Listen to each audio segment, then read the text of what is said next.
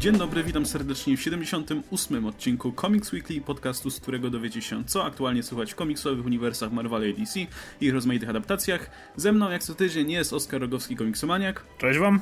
I Adam Antolski, Ankol Mruwa. Hej wszystkim! I wiadomość numer jeden, smutna wiadomość e, z e, ostatnich dni, no to jest śmierć Lena Wina, legendarnego już w zasadzie redaktora, także scenarzysty komiksowego i o panu Winie sobie pomówimy jeszcze później, natomiast e, w międzyczasie pomówmy jeszcze o innych mniejszych informacjach, które się w międzyczasie pojawiły.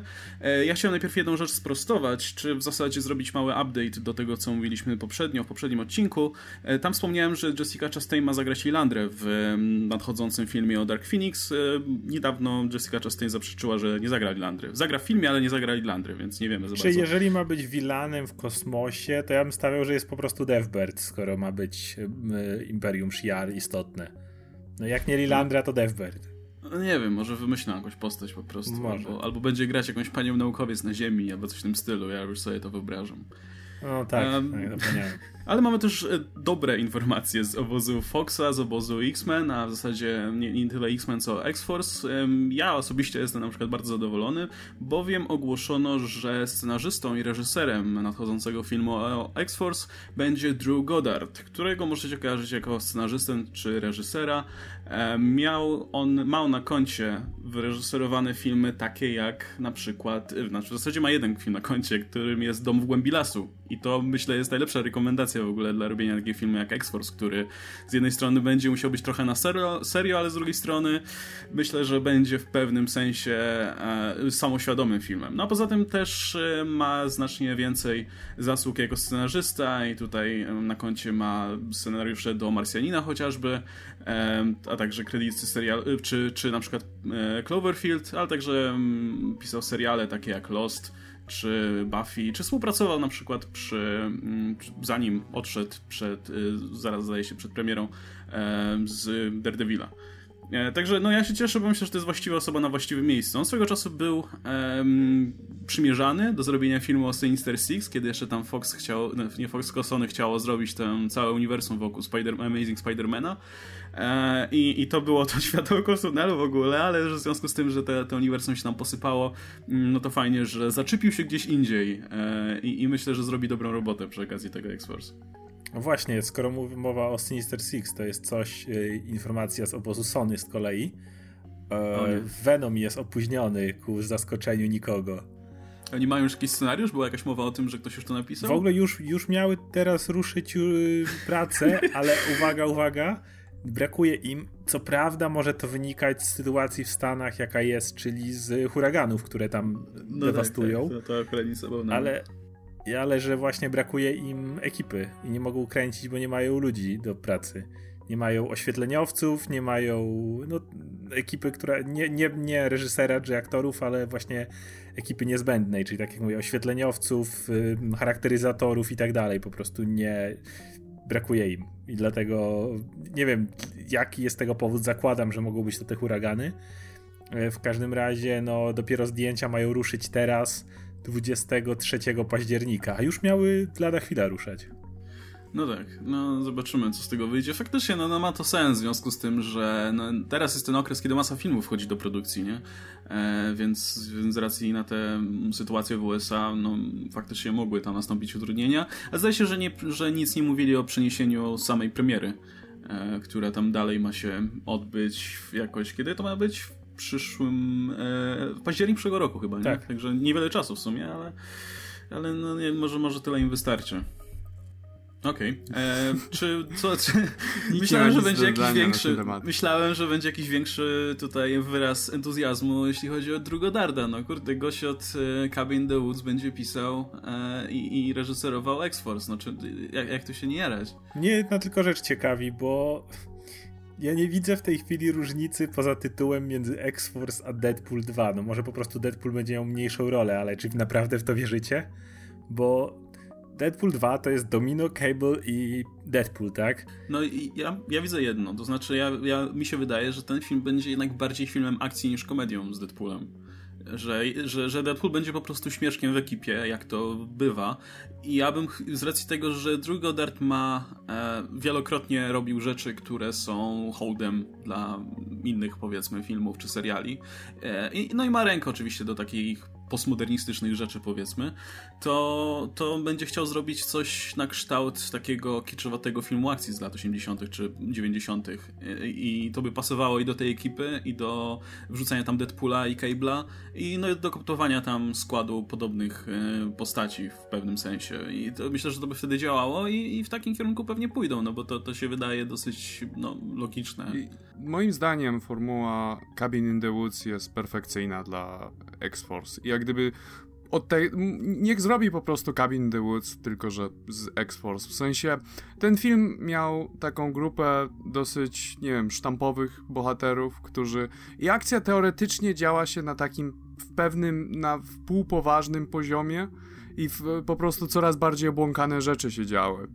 I jeżeli zachowają to, jeżeli zrobi to na mniej więcej na tą samą modłę, to jest to perfekcyjne dla tego zespołu. No jeśli masz, jeśli, jeśli studio oddaje i scenariusz, i reżyserię jednemu człowiekowi, to myślę, że to wskazuje na to, że no, będzie miał jednak sporą no, e, wolność tutaj kreatywną, nie? No bo no, można tak założyć, powiedzmy, dosyć oczywiście bezpiecznie, że no, że nie biorą Drugodarda po to, żeby, żeby mu się tam wpychać, nie? Tym bardziej, że no, będzie to w jakiś sposób przedłużenie też tej, tej, tego franchise'a Deadpoolowego, no, który mm, jest, jest tą marką, no, do, do, którego, do którego studio się tam nie wpycha jakoś mocno.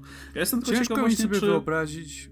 Mów, przepraszam. E, to ja tylko jedno zdanie. Ja jestem tylko właśnie ciekaw, jaki, czy będzie jakiś pomost, jakiś sensowny pomost między Deadpoolem 2 a X-Force. Czy podejdę do tego w ten sposób, że to właśnie będzie fabularne w jakiś sposób przedłużenie Deadpoola 2, że Deadpoolu 2 zdarzy się coś, co sprawi, że się pojawi X-Force, a może już będzie mieli zapowiedź wtedy. Czy, czy wręcz przeciwnie, czy, czy stwierdzą po prostu, że no, Deadpool 2 się kończy w którymś momencie, a tu mamy X-Force i robimy jakby osobny film, e, po prostu używamy tych postaci i, i, i traktujemy to jako zupełnie osobne dzieło. Ja jestem prawie pewien, że połączą. To nie miałoby sensu tak dużo postaci z X-Force pokazywać już teraz w Deadpoolu, jeżeli by nie mieli zamiaru tego łączyć. Ja mam po prostu nadzieję, że nie zrobią z X-Force takiej wprost komedii, że będzie to tak, że. No bo ciężko mi sobie wyobrazić, żeby robić X-Force realistycznie jakkolwiek, żeby zrobić z tego jakiś poważny film o superbohaterach i ich dramatach, ale nie chciałbym też widzieć taką komedię wprost, jak Deadpool. I oczywiście Deadpool mm, w tym zespole dostarczałby humoru, ale no chciałbym jednak, żeby pewien ten poziom takiego takiej pewnej powagi ironicznej do, na, na, podobnej zasadzie jak działał Dom w głębi lasu. No tak, żeby to był ten film, gdzie teoretycznie z perspektywy bohaterów to, co się dzieje jest totalnie poważne i dramatyczne i, i, i traktują to 100% serio, no ale z punktu widzenia widza wiesz, że to jest trochę z przymrużeniem oka, nie? I, i trochę właśnie w w, osadzone w pewnej konwencji, którą powinieneś znać, żeby się dobrze na tym filmie bawić. Znaczy, może nie powinieneś, ale jeśli będziesz znał, no to, to wyłapiesz z tego więcej. Dlatego myślę, że właśnie ta formuła takiego filmu akcji, takiego Expendables trochę pasowałaby do, do, do pomysłu na, tę, na ten film. No i właśnie, myślę, że to sprawi, że też e, jakiś comic z X-Force wreszcie wyjdzie i być może się nawet sprzeda. Może, może no wreszcie no tak. ta klątwa, gdzie komiksy, które się nie nazywają X-Men, no o tym zresztą też powiemy za moment, e, się nie sprzedają, się skończy wreszcie nie? Znaczy, poza oczywiście też tymi, które mają Wolverina w tytule, nie? No tak, to w tej chwili tak to wygląda, że to oni już przy Marvel Now próbowali wszystkiego. Cable and the X-Force, Uncanny X-Force, a może po prostu X-Force. Wszystko się, nic się nie sprzedało. No. X-Factor Petera Davida poszło, które wcześniej miało, nie wiem, z 80 czy nawet 100 zeszytów w yy, tym, w Marvel Now po 20 do widzenia i musieli robić z tego Extraordinary All New i Uncanny X-Men, żeby to się sprzedawało jakkolwiek. Więc y, no, no może, może film wreszcie odkurzy tę markę, którą mówię, która jest trochę przeklęta, bo po latach 90. już nikogo nie interesowała na dłuższą metę. No właśnie, dobra, to zobaczymy co dalej z tym filmem. Ja jestem nastawiony na razie pozytywnie i w zasadzie podoba mi się wszystko to, co robi Fox ostatnio poza, poza y, y, tym filmem o Dark Phoenix, ale o tym mówiliśmy ostatnio. Mm, kolejna rzecz. E, to też mała informacja, ale myślę, że warto wspomnieć, bo niedawno mówiliśmy o tym, że Kasia Niemczyk będzie ilustrować razem z innymi artystkami 11 zeszyt Ironmana, który teraz zdaje się zamienia się właśnie w serię z tymi inny, zdaje się, że, że Infamous Iron Man i ta seria z Riri trochę przemorfują w tą jedną serię, nie? I będziemy mieli tam e, wszystkie, wszystkie te postacie w jednym. E, ale to swoją drogą. Natomiast e, zostając przy temacie Ironmana, no to niedawno wyszedł ten one shot z Generations, Generation z udziałem właśnie Riri Williams i Tonego Starka. E, I no jednym z rysowników, z trzech artystów, którzy się tam udzielają, był Szymon Kudrański, więc też warto zaznaczyć, że, że polski artysta się tam odnalazł. Zresztą moim zdaniem zrobił świetną robotę w tym zeszycie, bo się coś grało w ogóle w tym zeszycie, to właśnie oprawa wizualna, która była fantastyczna. Znaczy dużo pomogło też to, że był jeden kolorysta do wszystkich trzech artystów, w jaki sposób, w jaki sposób mimo że oni dysponują trochę innymi stylami, to się ładnie zgrywało ze sobą. E, ale, ale sam zeszyt tak swoją drogą niezbyt mi przypadł do gustu. Ale może będzie jeszcze czas właśnie o tym po, po, pogadać jeszcze osobno. Natomiast jeszcze jest jedna sprawa, o której tutaj chciałem zaznaczyć, bo obiecałem. Bo mówiliśmy jakiś czas temu, mówiliśmy o wydawnictwie Fantasmagorie, które, które zresztą odezwało się do nas swego czasu i zapytało, czy nie chcielibyśmy po powiedzieć o tym, że planują wydać na przykład taki komiks jak Quantum and Woody, czy Wojownicze Żółwie Ninja, a potem była ta duża akcja, E, z głosowaniem na kolejne serie, jakie wydawnictwo ma wydać. E, no i wygrało tam Archie Marka Wade'a, komiks, który ja osobiście bardzo lubię, więc e, też się tam zaangażowałem w promowanie tego, jakby zupełnie oddolnie, jakby wydawnictwo mnie do tego nie nakłaniało ani nic, po prostu bardzo lubię ten komiks, więc postanowiłem, że go polecę innym i podejrzewam, że tam jakieś osoby kupiły, czy zamówiły w zasadzie ten komiks ze względu na jakąś tam moją rekomendację. No i tak się składa, że komiks, który był zapowiedziany na sierpień, dalej nie trafił do, mm, do ludzi, którzy złożyli zamówienia. No do mnie między innymi też, bo też, też swoją drogą zamówiłem ten komiks. Właśnie a propos tych żółwi ninja, które też mieliśmy, o, o, których też mieliśmy wspomnieć, one zdaje się też jeszcze nie trafiły do klientów, więc nie, jest tego dosyć... Nie, nie trafiły i tak samo, no wszystko ma opóźnienie. Mimo, że to był zdaje się pierwsza ich zapowiedź i i no, trwa to już naprawdę długo. Nie, nie pamiętam, kiedy ostatni raz mówiliśmy o tym, ale no, no naprawdę ciekawa sytuacja, bo, bo też e, jakby wspominaliśmy o tym wydawnictwie ja też osobiście zachęcałem do zakupu tego Archiego, a teraz mi trochę głupio, bo w zasadzie przez jakby moją rekomendację część ludzi wpłaciła kasę na komiks, którego nie dostała do tej pory, więc e, Napisałem do nich tak e, prywatnie z zapytaniem, czy, czy może nie chcą udzielić jakiejś informacji na ten temat i, i w razie czego mogę ją przekazać dalej. E, no i czekam na odpowiedź, zobaczymy, co, co, jak ten temat się rozwinie, bo no, myślę, że to dosyć negatywnie wpływa na, na nie tylko wizerunek samego wydawnictwa, ale w ogóle ty, ty, tych serii. No, no nie za fajnie. A to Quantum and Woody wyszło w końcu? Quantum and Woody tak, ja mam okay, je w domu i, i, czytałem i, i, i spoko komiks przy okazji, polecam. Jeżeli już, jeżeli jedną rzecz. jeśli, jeśli chcecie zaryzykować, to tak.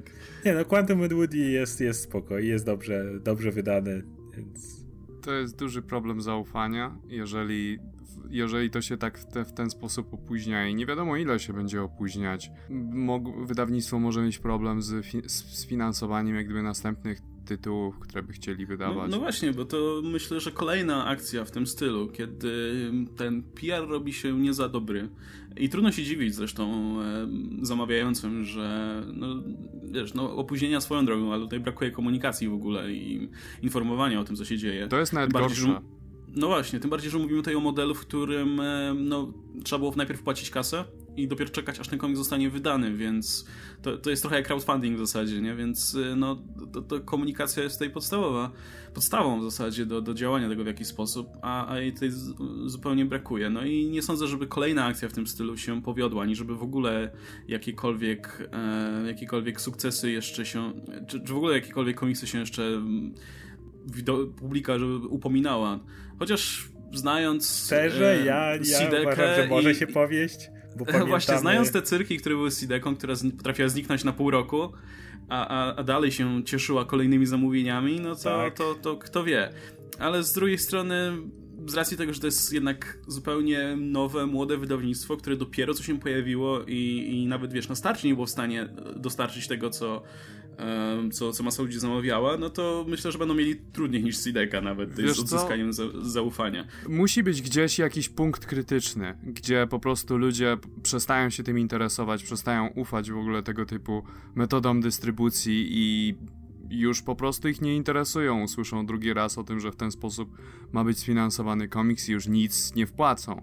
Więc dobrze by było, żeby ten komiks pojawił się bardzo szybko, jeżeli Fantasmagoria w ogóle chce istnieć na rynku, bo ten model może po prostu no, nie przetrwać takiego braku zaufania ze strony czytelników. Może, ale jeśli chodzi o punkt krytyczny w przypadku Sideki, on nie nastąpił. To znaczy do, do momentu, w którym nie było ogłoszenia, że oni nie wydadzą Daredevila, to ludzie dalej czekali cierpliwie na swoje preordery, których mieli już i jeszcze widziałem masę usprawiedliwiań i no to no, nic, że wydawnictwo nie odezwało się przez pół roku, ale, ale czekamy, tak, zaraz dostaniemy.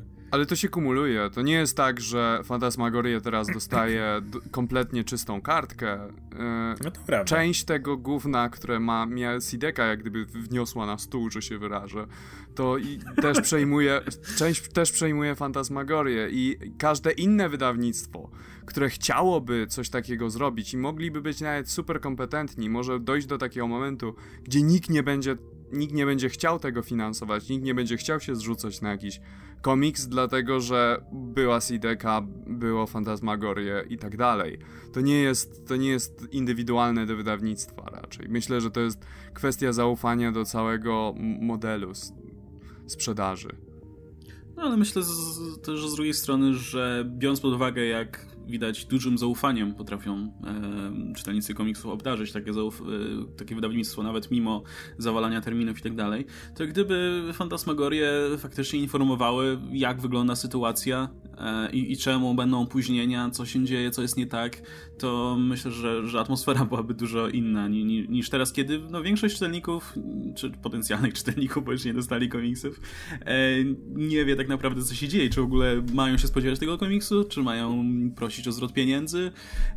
Tak naprawdę no, ja sam osobiście nie wiem, czy, czy w sobie mam się odezwać, żeby mi zwrócili ten kasy, czy nie, czy mam jeszcze, czy w ogóle są szanse na wydanie tego, czy, czy już w ogóle zaniechali.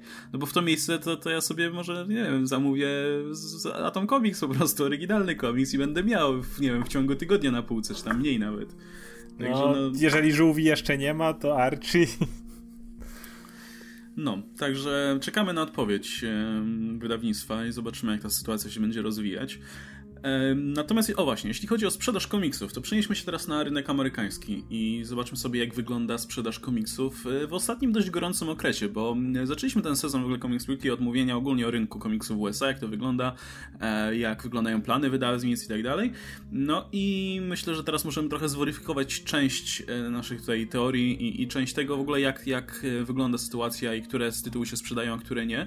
No bo dostaliśmy wyniki sprzedaży za od Diamond Comics Sierpień. oczywiście, więc tak, za, za sierpień, od Diamond Comics oczywiście, więc no, trzeba, trzeba te wyniki nie traktować ich oczywiście jak prawdę objawioną, bo, bo one mm, to są tak naprawdę, no wiadomo jak ten rynek komiksowy wygląda, to, to nie są bezpośrednia sprzedaż komiksów, tylko, tylko to co dostaje, tylko to e, co Diamond Comics wypuszcza do sklepów. No ale w, w, każdym razie jakieś to pojęcie daje na pewno, które serie się cieszą powodzeniem, a które nie. I myślę, że sporo ciekawych wniosków można by tutaj wysunąć odnośnie tego, czego czytelnicy tak naprawdę oczekują od tych komiksów. Także zajrzyjmy sobie do tych wyników za sierpień. Ja właśnie zamknąłem zakładkę niechcący, więc... To ja mogę no. powiedzieć, że moje wnioski po tym jak patrzę na sierpień, to czytelnicy chcą po pierwsze eventów, po drugie. No to wiesz, nic nowego, to nie. Ma, odkrywczy wniosek. Tak, ogólnie. po drugie chcą Batmana, po trzecie chcą o. Gwiezdnych Wojen. E, I po czwarte nic więcej. Nie, no to jest, to, to oczywiście widzie, wiemy i bez zaglądania tych statystyk, dlatego to, to myślę akurat to jest najmniej interesująca część tego zestawienia, no bo wiadomo, że tam przoduje Dark Knight Metal, pierwszy zeszyt, e, który tam sprzedał się w 260 tysiącach. Potem Batmany, Secret Empire, Generations, Generations e, Star Warsy i Walking Dead oczywiście. Ale moim zdaniem ciekawsze jest to, co się dzieje później, kiedy zajrzymy sobie do tych serii, które już tam trwają ileś czasu na rynku i jak one sobie radzą. I rzecz, która mnie cieszy osobiście, no to jest to, że X-Men Gold się sprzedaje bardzo dobrze. W ogóle serie z X-Men, z X-Men w nazwie się sprzedają Blue dobrze. też nieźle. Blue też jest nieźle, Astonishing X-Men jest nawet wyżej jeszcze na, przy tym drugim zeszycie, na poziomie tam 50 tysięcy. Ale wiesz, spojrzysz na to X-Men Gold, które wychodzi raz na dwa tygodnie, no i masz dwa zeszyty, które oba się sprzedały w 44, a drugi w 43 tysiącach egzemplarzy. To dosyć równo w zasadzie. Więc jest, jest ta ogromna publika, która dalej chce telenowal z X-Men, bo to jest ta, ta, bardzo klasyczna seria, która mocno nawiązuje do tego, co, nie wiem, Claremont robił, bo zdarzały się w X-Men Gold zeszyty, które opierały się tylko i wyłącznie na rozterkach sercowych bohaterów, czyli no dokładnie to, co, to, co się działo u Claremonta. Czekam aż, e, aż się będą pojawiać te postacie prominentne swojego czasu. Nawet Weapon X się dobrze sprzedaje, a nie nazywa się X-Men ale Weapon X to cały czas jest w miarę kojarzony -hmm. tytuł, no i wiadomo, Logan na okładce robi swoje. No tak, sam Old Man Logan też, też wychodzi dobrze. Natomiast tytuły, które się nie sprzedają, no to jest Generation X. I myślę, że to wynika z tego, że jednak to jest ta marka, która już trochę została zapomniana przez współczesnych czytelników. E, ona była popularna w latach 90., ale myślę, że to byli czytelnicy, którzy dzisiaj już raczej nie są zainteresowani czytaniem mm, o tych samych serii w tym samym jakby charakterze. Gdyby to nazwać czymś bardziej uniwersalnym, jakimś New Mutants na przykład, chociaż może teraz też nie aż tak, ale akurat New Mutants będą myślę popularni za jakieś pół roku już dużo bardziej.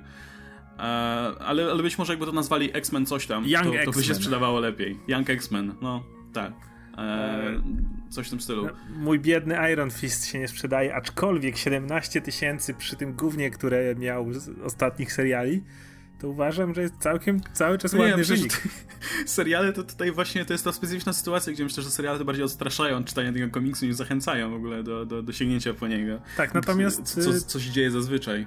Natomiast seria Defenders Bendisa sprzedaje się nieźle. To jest dopiero tam wczesny numer, mnie wiadomo ale sprzedaje się nieźle. Co mnie natomiast bardzo ciekawi, jeszcze jak jesteśmy przy Marvelu, to wydaje mi się, że podskoczyła sprzedaż Mighty Thor, co jest bardzo ciekawe, bo rzadko podskakuje sprzedaż w 22 no. zeszycie, czy coś takiego.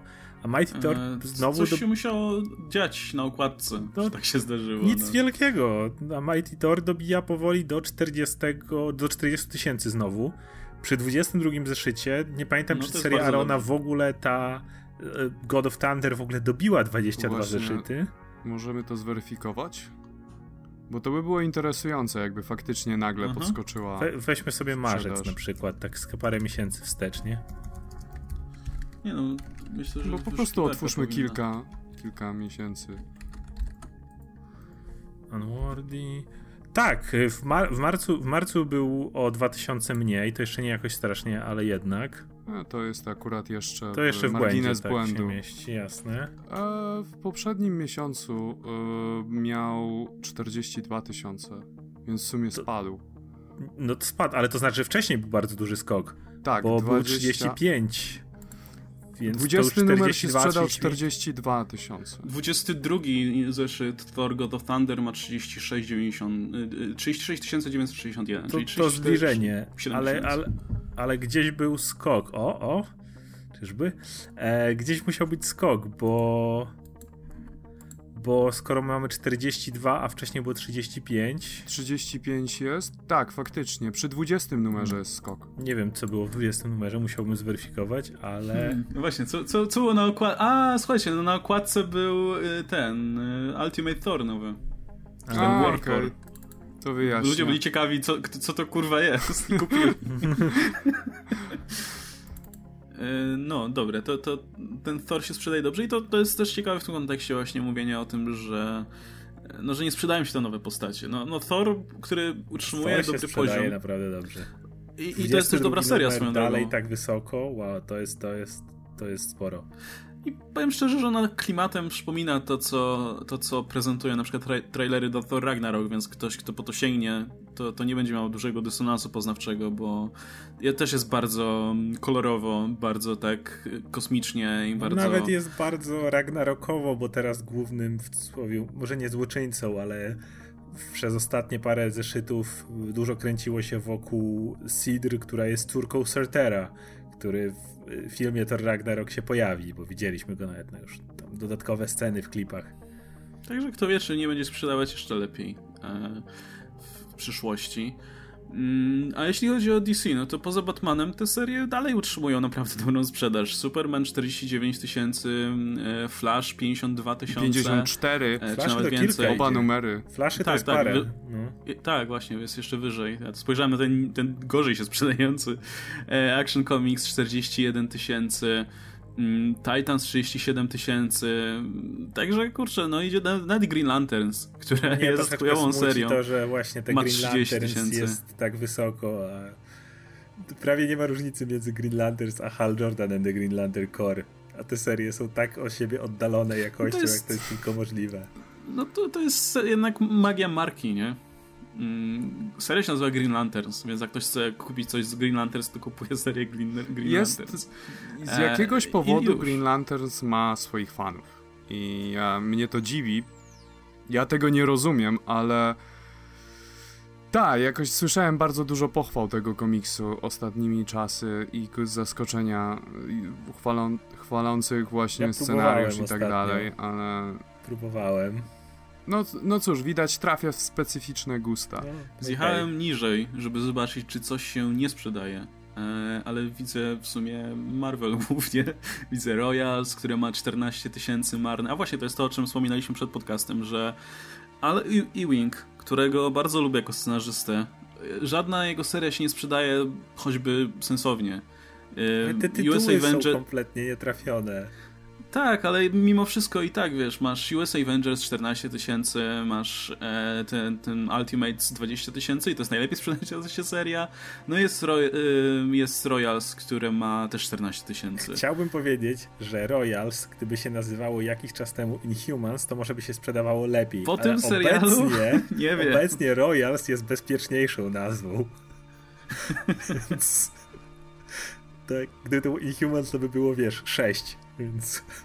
Ale to jest kurczę przykre, bo to jest naprawdę dobry scenarzysta, a no, nie sprzedaje tych komiksów, więc nie zdziwi mi się, w końcu Marvel podziękuję jednak za pracę. Niestety. Bo Bla Black Bolt się jeśli- słabo sprzedaje, przy czym Black Bolt uważam jest obecnie jedną z najlepszych, jeśli nie najlepszą obecnie wychodzącą według mnie stałą serią, aczkolwiek to jest taka seria, która jest pisana pod trady. To jest jeden z tych przykładów serii, która kompletnie nie sprawdzi się w zeszytach i może to jest rozmowa w ogóle na inną okazję, czy rynek ma sens w obecnej formie, żeby wszystko było zeszytowo, bo jest cała masa serii jak Black No, Bolt, pogadamy o tym jeszcze. która po prostu nie nadaje się do tej formy e, wydawniczej. E, No nie no, masz też serie takie jak Injustice 2, które tutaj teoretycznie się kiepściutko sprzedają, ale, ale doskonale wiemy, że one, one podskoczą gdzie indziej, na przykład w cyfrowej dystrybucji To, one są do cyfrowej dystrybucji kierowane przede wszystkim, do komiksology i tak, Tak, dalej. tutaj mówimy właśnie o serii, która jest przystosowana do tego, ale też jest sporo serii, które się po prostu sprzedają dużo lepiej cyfrowo niż, niż e, tradycyjnie, bo, bo myślę, że postacie takie jak, nie wiem, Squirrel Girl czy Miss Marvel mają więcej jednak fanów, którzy nie siedzą w świecie komiksów aż tak i po prostu, No, nie wiem, Moon Girl cyfrowe wydania albo... Tak, tak, Moon- albo Moon właśnie... Girl jest chyba najsłynniejsza, bo ona co prawda nie cyfrowo, ale ma jakimś tam innym kanałem dystrybucyjnym. Tak, ma inną dystrybucję, no, który, gdzie się Poza tym jest e, duża grupa czytelników, która w ogóle nie czyta zeszytów i tylko czeka na trady. Więc to też, to też nie zawsze jest wyznacznik tego, że jakiś zeszyt się sprzedaje słabo, to to, że, że nie jest popularny w jakikolwiek Musimy sposób. koniecznie zrobić odcinek o tym, jak pogadamy o tradeach, bo to y, uważam jest dosyć spora rzecz i może rynek kiedyś się zaadaptuje do tego, ale po raz kolejny mówię, to jest rozmowa na inną okazję. No, to, to, no i tak patrzę jeszcze, czy coś się nie sprzedaje. No Superwoman się nie sprzedaje zbyt dobrze z DC, ale myślę, że nikt tam nie liczył na jakąś super wysoką sprzedaż, szczerze mówiąc. Ehm, co, co jeszcze? New Superman. Ale myślę, że to też, e, to też jest jednak coś do dystrybucji innymi kanałami niż, niż standardowe zeszyty. A poza tym, no reszta jest, jest, jest, sprzedaje się porządnie. Także, no, jeśli chodzi o marketing i o w ogóle to, jak utrzymywać sprzedaż serii, no to Marvel mógłby się sporo nauczyć tutaj. Bo, bo większość jednak utrzymuje przynajmniej te 20 tysięcy i to bardzo stabilnie. Także... Marvel teraz miał tą znaczną większość rynku głównie dzięki Generations, bo to poszło im jak ciepłe bułeczki i mieli 10% większy udział w rynku, ale wydaje mi się, że właśnie głównie głównie z tego z tej okazji, bo te Generations im naprawdę podbijają. No, no ale to tak jest co miesiąc. Marvel ma te jakieś zeszyty eventowe, ma jakieś tam Star Warsy. No nie, no okej, okay, Star Warsy to jest ta seria, która tam utrzymuje też stałą sprzedaż praktycznie no, tydzień w tydzień, wszystkie. znaczy miesiąc w miesiąc. E, natomiast y, poza tym są jeszcze eventy, i, I, tyle w zasadzie. No, to, i, jeśli Marvel nie miałby w miesiącu właśnie e, jakiegoś eventu czy jakichś specjalnych zeszytów, to, to by było cienko. Tak naprawdę, jed, znaczy jest kilka serii, które trzyma w Marvelu. Wiadomo, że Spider-Man i sporo tych X-Menów, tak jak mówiłeś, one zaczęły wreszcie, tam wyrobili sobie tą E, no tak, wiadomo. Tak, tak, tylko że wiesz, to i tak jest poziom tych wielu różnych serii z DC, które się sprzedają na podobnym poziomie. Może poza Spider-Manem, nie? Spider-Man tam zwykle jest ciut wyżej, ale cała reszta się sprzedaje na poziomie masy serii DC. Więc. Ym... No nie wiem, czy, czy zamiast y, tego, tej wielkiej wolty pod tytułem Legacy nie powinni skupić się na tym, żeby jednak wydawać żeby ustalić pewną linię wydawniczą tytułów, które będą na rynku długo i zawsze praktycznie, żeby po prostu przyzwyczaić czytelników do tego e, i, no i zbudować powiedzmy trochę na nowo grupę no, lojalnych mnie, fanów jednak. Mnie bardzo ciekawi to, co się stanie, bo wiele osób mówiło, że wiesz, że Marvel to teraz tak słabo wszędzie, że DC im dowala. No, w tym miesiącu, tak jak mówię, Marvel miał ponad 10% większy udział rynku. Mnie bardzo ciekawi, co się stanie, kiedy Marvel, jeżeli dotrzyma zapowiedzi, wycofa się z eventów na razie. Bo wydaje mi się, że dopiero wtedy e, oni poczują, na, przynajmniej na początku, wiadomo, może to jest tędy droga i dzięki temu wyrobią sobie, wiadomo, siłę niektórych zeszytów, natomiast e, wydaje mi się, że w, przez pierwsze parę miesięcy będzie ogromny spadek i ludzie będą wieszczyć po raz kolejny upadek Marvela, bo właśnie wyjdą z eventów, bo wszystkie Generations, Secret Empire podpadają, które im naprawdę nabijają sprzedaż i wydaje mi się, że początek Legacy no sam początek to wiadomo, tam posprzedają się te pierwsze tytuły, ale miesiąc, drugi, trzeci to będzie nagle, będziemy czytać masę artykułów, jak to Marvel popełnił 10 tysięcy błędów i umiera właśnie. Tak jak czytaliśmy przy jakiś Nie znoszę tego tego argumentu, który raz na jakiś czas jest rzucany. Jeżeli któreś z tych wydawnic, albo DC, albo Marvel ma 5% słabszą sprzedaż w danym miesiącu, to nagle wszyscy wieszczą, że to jest, że jest kaplica, koniec, no. nie ma przyszłości. E, no, to prawda. Nie wiem na jakiej podstawie, jak gdyby nie musisz dominować na rynku, żeby się na nim utrzymać. To jest troszeczkę, to jest jakieś dziwne rozumowanie. Archie Comics ma jakieś pół procenta rynku i utrzymuje się świetnie. Więc nie ma, nie, ma, nie, ma, nie ma najmniejszej obawy, że w pewnym momencie albo Marvel i DC, albo DC, której z tych wydawnictw padnie. One się trzymają całkiem spoko. Oni, one się nie, on, o te dwa wydawnictwa nie musicie się martwić, ok? E, natomiast do tego, co Oscar powiedział, wydaje mi, ja mam tylko nadzieję, że Marvel jak gdyby nie stchórzy w tym momencie. Bo ja też przewiduję, że w pierwszych miesiącach, jak gdyby po bo Legacy to oni mogą odczuć całkiem spory spadek sprzedaży, dlatego że w, robiąc taki event, nowi czytelnicy, których zdobyli jak gdyby właśnie falą tych rebootów i zmian dużych, które robili ostatnio, e, będą się poczuć, poczują się w jakiś sposób wyalienowani, bo to nie będą jak gdyby ich bohaterowie, ci klasyczni, a tych, a tych, e, tych czytelników, którzy są przywiązani do klasycznych, trzeba przekonać z czasem, jak gdyby oni też od razu nie wrócą do tego, że o, jest klasyczny Kapitan Ameryka, czy, czy coś w tym stylu. I moja obawa polega na tym, że Marvel się zorientuje, że o, jednak Legacy się słabiej sprzedaje niż na przykład Rebirth. Z Rebirth była trochę inna sytuacja, bo tam czytelnicy wierni fani byli strasznie tego wypuszczeni. E, I boję się, że po prostu Marvel stwierdzi, że w tył wzrot i wracamy do tego, co robiliśmy wcześniej, bo to ewidentnie nie działa. Chciałbym, żeby po prostu wytrzymali kilka miesięcy z tym i jak gdyby pozwolili, pozwolili tej nowej linii jak gdyby zakwitnąć. No, siła DC polega właśnie na tej lojalności, na tym, że zbudowali sobie być może na powrót właśnie tę grupę fanów, którzy co, co miesiąc przychodzą na tych sklepów z komiksami i to kupują. Natomiast y, przewaga Marvela w pewnym sensie polega na tym, że im się udało natomiast zdywersyfikować trochę rynek i faktycznie przyprowadzić do siebie nowych fanów, tych ludzi, którzy może nie siedzieli wcześniej w komiksach za bardzo.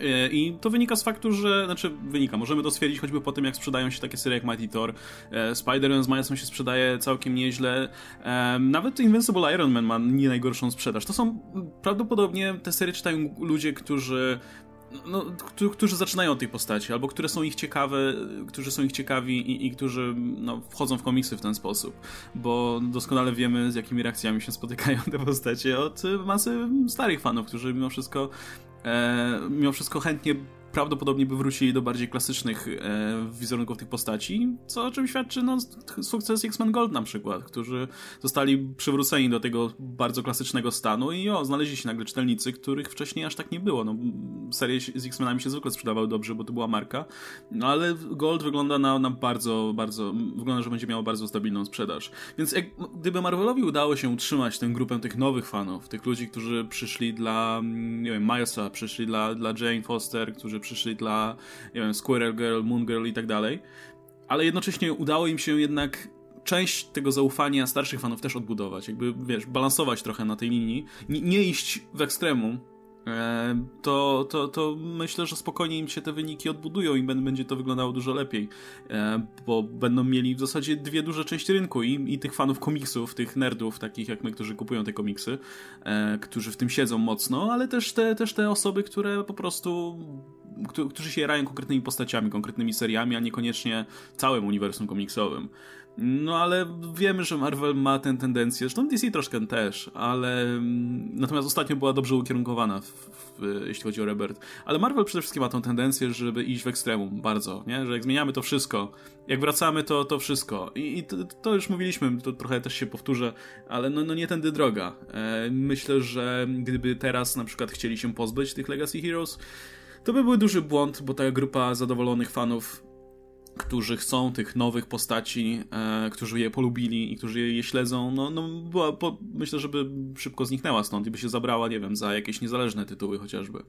E, natomiast też nie, nie, wiadomo, że nie wszyscy starzy fani od razu wrócą do czytania tych, tych znanych postaci, więc no to jest tak jak mówiliśmy, no to nie skończy się żadnym bankructwem ani niczym. To nie, nie ma w ogóle co, co mówić o tym. Ale to jest taki ciekawy i myślę wymagający okres dla, dla, dla Axela Alonso na przykład, który będzie musiał jakoś, no wymyślić coś, żeby, żeby nie stracić, żeby zjeść ciastko i mieć ciastko po prostu, nie? Bo, bo ma te dwie grupy fanów, znaczy, które trzeba jakoś pogodzić. Wiesz co, ja nie, bym, ja nie powiedziałbym, że to jest sytuacja zjeść ciastko i mieć ciastko, dlatego, że gdyby w tym momencie Marvel kompletnie porzuciłby wszystkie te nowe postacie i zapominamy o nich, wracamy do klasycznych, to by było dokładnie to samo, co zrobili z klasycznymi wcześniej. Więc to jest jak gdyby do, dokładnie ten sam problem, bo problemem nie są i nie sądzę, żeby wiesz, jest często tworzona narracja dookoła tych nowych postaci Marvela z dwóch stron.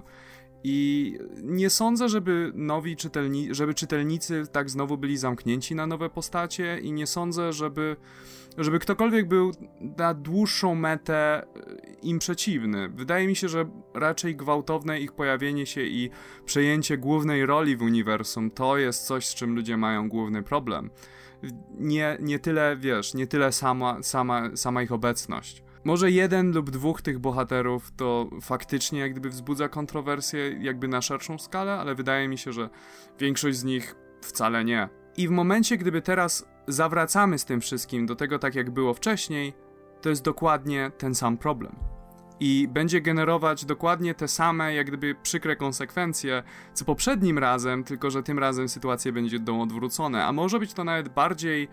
E, może to być nawet bardziej przykre dla Marvela, mogłoby to być, ze względu na to, że właśnie ci starzy czytelnicy już zostali zdradzeni, już są wyalienowani, już przeszli na inne, do innego wydawnictwa, albo w ogóle przestali czytać komiksy, albo coś w tym stylu. Więc oni wcale niekoniecznie od razu wskoczą Marvelowi w ramiona z powrotem. Nie, no to myślę, że się zgadzamy tutaj. To znaczy, ja wiem to nie, nie w kontekście, znaczy zgodzimy się na pewno w tym, że te postacie były źle wprowadzane. To, to już mówiliśmy wielokrotnie. Um, I pewnie pomówimy sobie jeszcze o samych Legacy Heroes e, wkrótce. Natomiast chodzi o to, że te postacie już tu są, nie? I coś trzeba z nimi zrobić.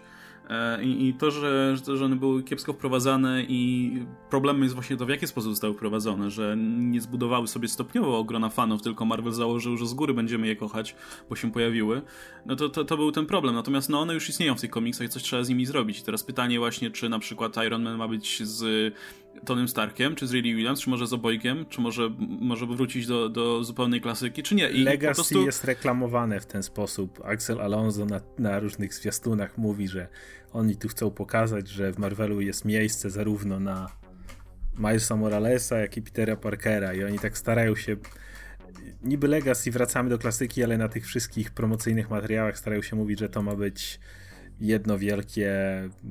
Mm, mamy miejsce na wszystko, że tak powiem. Ale no akurat to... z Milesem to nie było problemu nigdy, jak gdyby. No tak, tak, ale chodzi o to, że wiesz, że to co oni mówią, no to jest y, racjonalne, nie? To w sensie nie, nie chcą tutaj zrazić do siebie nikogo już przy samych zapowiedziach, ale mi się wydaje, że i tak wiesz, to co się będzie działo, to, to już jest zupełnie inna kwestia niż to, co, to, co Alonso tutaj tłumaczy, bo, bo ja jestem pewien, że i tak z częścią tej postaci się pożegnamy, bo, bo nie będzie co z nimi zrobić za bardzo. E, z wieloma... Jestem przekonany, że parę z nich zniknie, albo, albo na zasadzie będzie ej, pojawia się to tu, to tam. No. Jak będą mieli farta, to może niektórzy w jakichś drużynach się jeszcze zaczepią, ale to, to no ci właśnie... bardziej szczęśliwi. No i o tym mówię właśnie, że, że Alonso i reszta redaktorów będzie musiała po prostu usiąść podjąć szereg tych decyzji, nie? Na, na, którą postać mamy zostawić, która ma istnieć jeszcze w uniwersum, która ma się gdzieś tam oddalić, a którą, wiesz, rzucamy do szuflady i może ktoś ją kiedyś wyciągnie. E, no i właśnie to, to będzie też to lawirowanie, nie? No bo ty, część tych postaci sobie faktycznie zbudowała jakąś, jakąś, jakieś grono fanów. Trzeba będzie właśnie ich e, no, nie wyalienować znowu teraz, to, to, to czym Adam mówi, żeby teraz nie robić tego samego, co zrobili wcześniej z tymi klasycznymi bohaterami, a jednocześnie no, to Legacy wskazuje na to, że jednak będziemy chcieli wracać do tych klasycznych bohaterów i ich forsować ich przynajmniej marketingowo. Pojawia się nie? też pytanie, ilu z tych bohaterów byłoby w stanie wytrzymać posiadanie dwóch serii? Jedną o nowym bohaterze, jedną o klasycznym. No, wydaje mi, Mało kto. Wydaje mi się, że Thor no mógłby mógłby dać radę, chociaż nie mam pojęcia jaka jest część wspólna i ilu czytelników by zaczęło wybierać, czy który, którego z tych bohaterów lubi bardziej. No, Unworthy Thor sprzedawał się równolegle do Mighty Thor, chociaż to była no miniseria tak. i wszyscy wiedzieli, że to jest miniseria. Ale sprzedawało się równolegle i oba sprzedawały Więc się wydaje dobrze. mi się, że akurat y, ta dwójka jest w stanie wytrwać posiadanie dwóch zeszytów po prostu, dwóch serii. Ale czy no wiadomo, no, że Spider-Man. Spider-Many, no to już, już od dawna mają dwie serie, więc, no więc to, to wiemy, już wiemy to jako widzimy to fakt. na własne oczy. Natomiast czy Iron Wiemy, Man... Że kapitanów mogło być dwóch na przykład, a właśnie. Iron Man i Iron Heart Iron Man nie też, się, też wydaje mi się, że Iron Heart w ogóle nie, nie, nie zniesie tego. Jak gdyby, jeżeli... By... Nie, I z Duma też się wycofują. No. Więc... więc... Wiesz, myślę, że gdyby z Riri zrobiono taką trochę bohaterkę jak Miss Marvel, czy nie wiem, Moon Girl, czyli zrobić z tego serię, która nie jest super bohaterska do końca i kierować ją właśnie dla młodszych czytelników, nastolatków i zrobić z tego coś, co wygląda trochę jak niezależna seria. E, nie łączyć tego tak bardzo z Iron Manem. Myślę, że wtedy znalazłby się jakiś rynek na to, ale nie wygląda, żeby chcieli to zrobić. No, nie wiem, czy Bendis się nadaje do tego. Chyba już trochę za późno też na to. W sensie nie, nie dałoby się tego według mnie teraz zrobić. Żeby coś takiego zrobić, potrzeba było, potrzebna byłaby przerwa. To znaczy, to jest wykonalne, ale wiesz, pół roku musiałbyś mieć bez serii Riri, żeby taką gwałtowną zmianę A co zrobić. myślicie o Hulku? Czy Hulk byłby w stanie wytrzymać posiadanie dwóch zeszytów? Ja uważam, że Hulk nie jest w stanie sam siebie wytrzymać. No, Więc ja, to, to, tak. już jest inna kwestia. No właśnie, to, to o tym mieliśmy pomówić, jeśli chodzi o, o Legacy Heroes ogólnie, więc tak nie będę się rozgadywał, tylko krótko powiem, że ja uważam, że nie że, że pomysł na Amadeusa się już trochę skończył. E, niestety. Szkoda, bo ja go nawet lubię, ale widzę, że nie, nie, nie, za dużo rzeczy można zrobić z Amadeusem, mimo wszystko.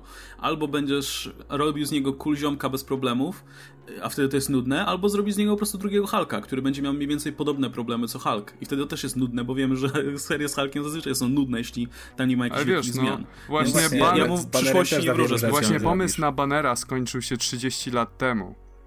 Tak. Więc jeszcze właśnie jedyna szansa, jaką ja widziałem, to była relacja Amadeusa z Bannerem. To by jeszcze mogło działać przez jakiś to czas. rozmawialiśmy o tym, to był, to ale, był dobry pomysł, ale to zabili ale no, w zalążku, więc... To, to zabili, więc myślę, że sam Amadeus się nie, nie uratuje, a nawet w duecie na przykład z Bannerem Hulkiem, nie, nie z Bannerem, który miałby być jego mentorem, tylko z innym Hulkiem, to, to, to nie, nie ma szans. Zresztą no, te serie z Hulkami wiadomo ale jaką, ja jaki wró- wrócą Hulka i Hulka po 13 zeszytach Max też zamknął, bo tak było do tej pory.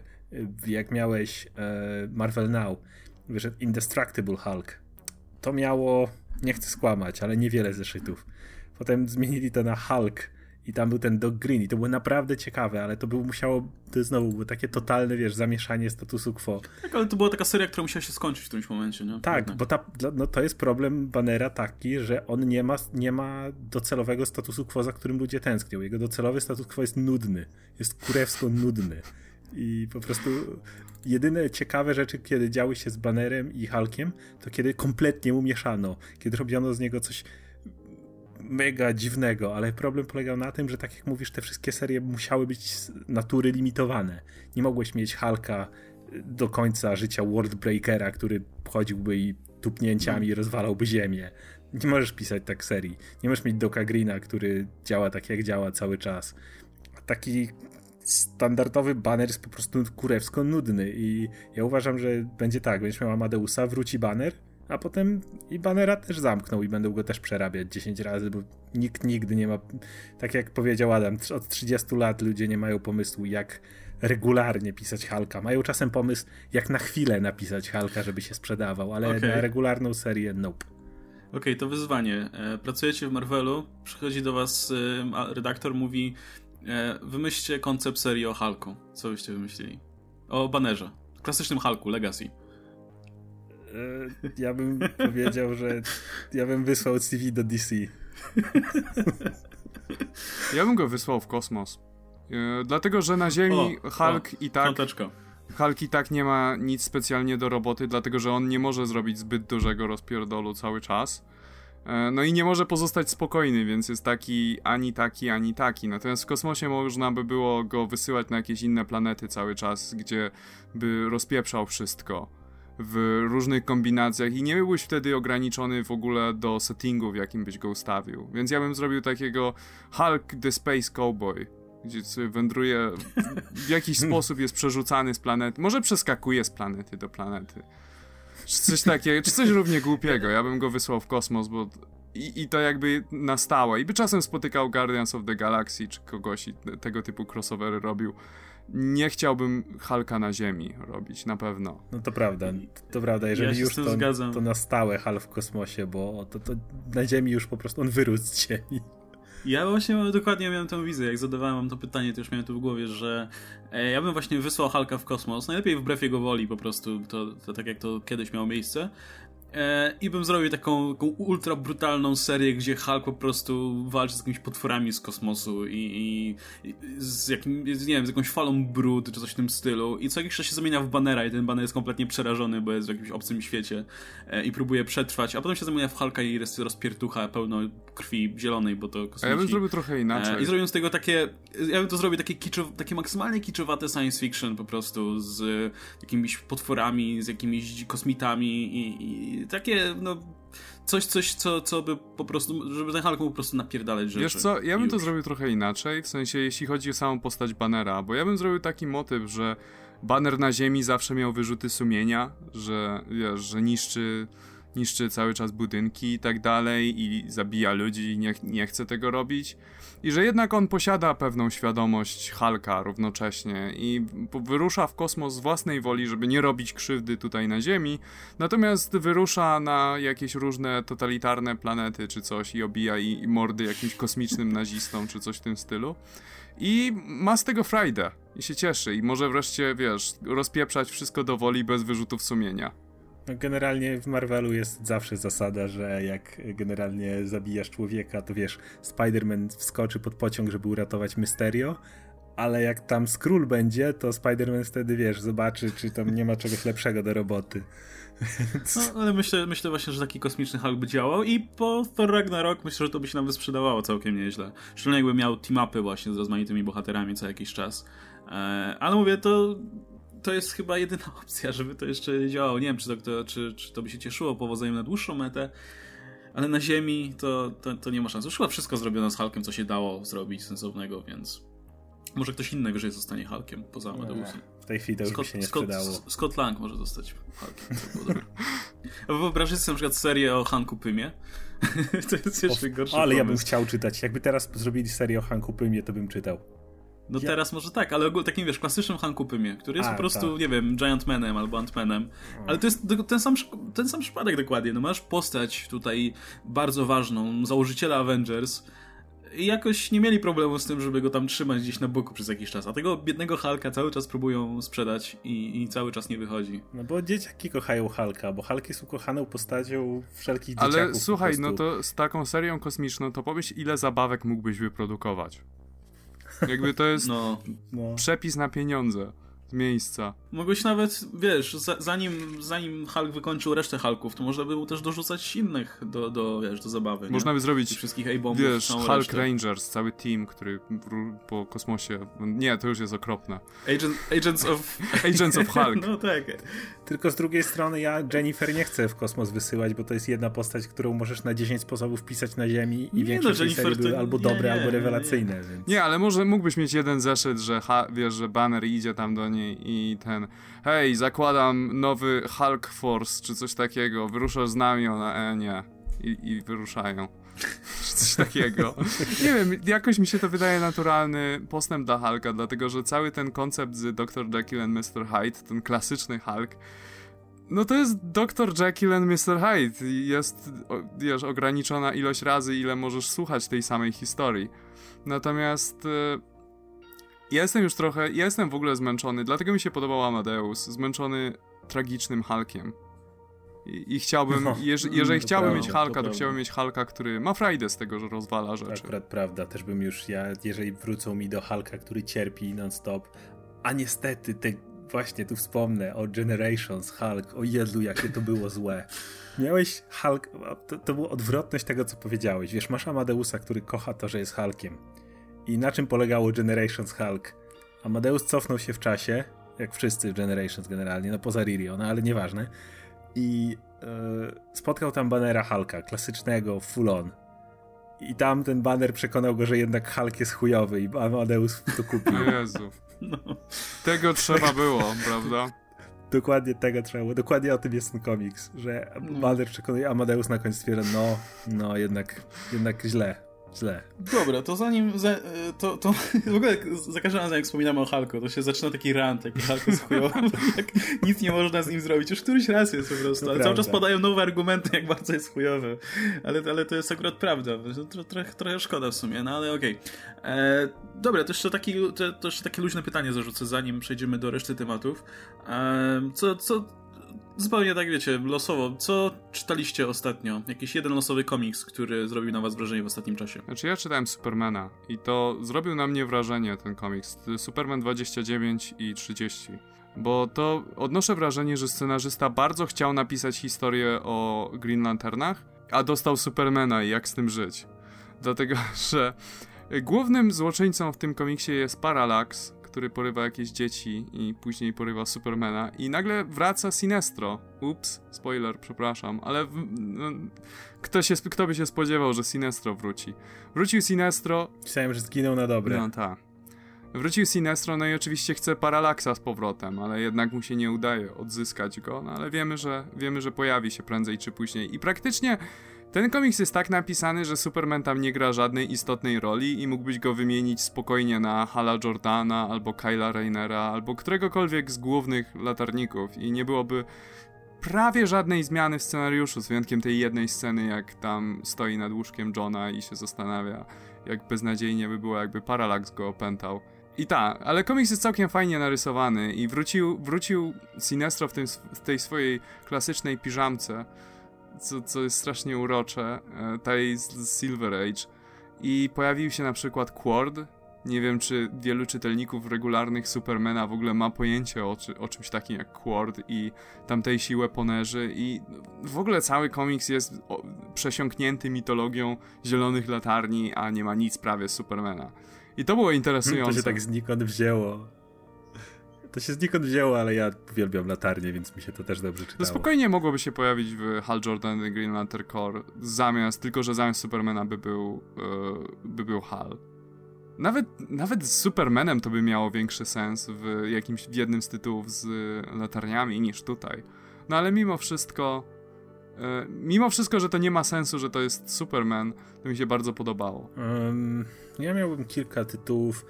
E, W ogóle dalej jestem zachwycony Black Boltem. Uważam, że ta seria jest rewelacyjna. Ale tutaj wspomnę może o Venomversie, bo to jest nowy event, który się zaczyna w Marvelu, ale event taki, taki, który nie będzie nikogo irytował raczej, bo nie tyczy się żadnych serii poza serią Venoma, tak jak Spider-Verse adekwatnie tyczył się tylko Spider-Mana, no tam jeszcze Spider-Woman i Silk, ale whatever. Tak tutaj to jest tylko Venom i nic więcej. Jedyna postać w tym całym multiversie, która będzie w tych alternatywnych rzeczywistościach, która jest jakby nasza, to jest Eddie. A cała reszta to są postacie z alternatywnych rzeczywistości. I pierwszy numer był naprawdę fajny. To się naprawdę fajnie zaczyna. Więc hej, tego typu eventy myślę, że jeżeli jest na nie pomysł, to czemu nie? Czytałem te wszystkie wstępy, niektóre były lepsze, niektóre gorsze. Natomiast tutaj no, muszę powiedzieć, że, że, że to, ten wstęp mi się bardzo podobał. I jeszcze był ten taki tie-in War Stories. To działa na tej samej zasadzie, co i Spider-Verse, czyli takie mikrohistoryjki. O tutaj jak Rocket był Venomem, o tutaj ktoś inny. Podobało mi się bardzo z Punisherem, który chodził i strzelał takimi spluwami, które zębami strzelają. To naprawdę fajny koncept. No ogólnie to wiadomo, to jest, to jest y, okazja, y, taki event to jest okazja dla różnych rysowników i scenarzystów, żeby popisać się kreatywnością właśnie, jak inny bohater mógłby korzystać z symbiontu Venoma, nie? To, to jest fajne.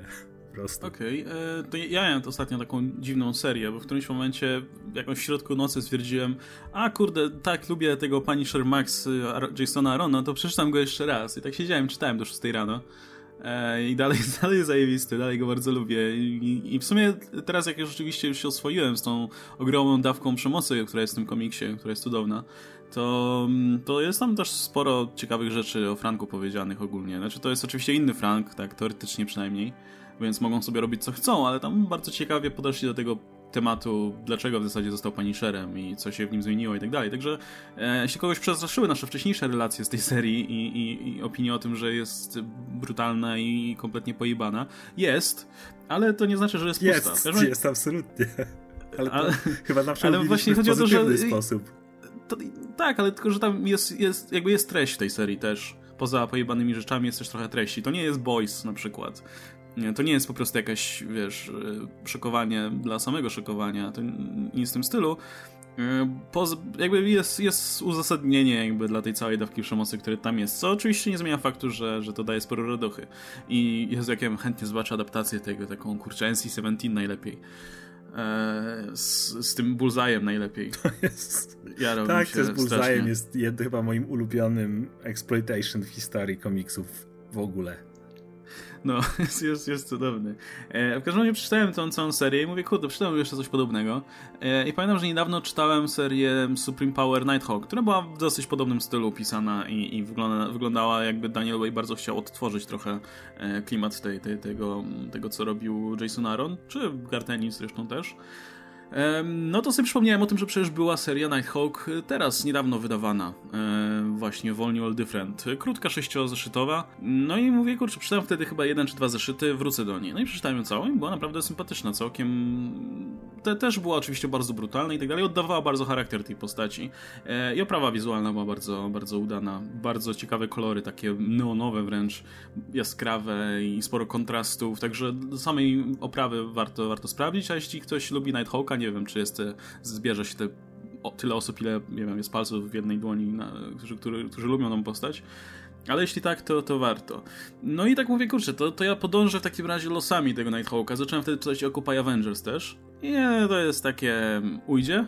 Mm, bez, nie, nie ten. Mm, mam wrażenie, że David Walker po prostu nie wiedział na początku, co w zasadzie pisze. I tak widocznie próbował to chyba rozkminić w trakcie pisania. I, i trochę tak to wygląda.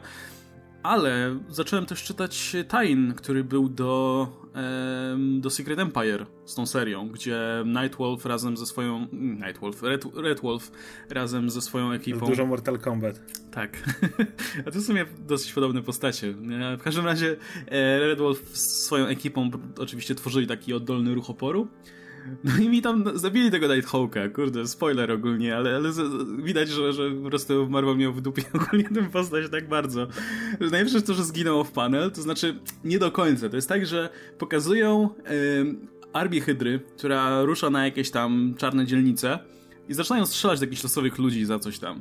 Jedną z, jest jedna osoba, która zasłania samym sobą e, jaką, jakiś tam właśnie mieszkańców tego osiedla i ona wygląda trochę jak Kyle Richmond, właśnie jak Nighthawk. Być może to on, ale nie jest to nigdzie powiedziane.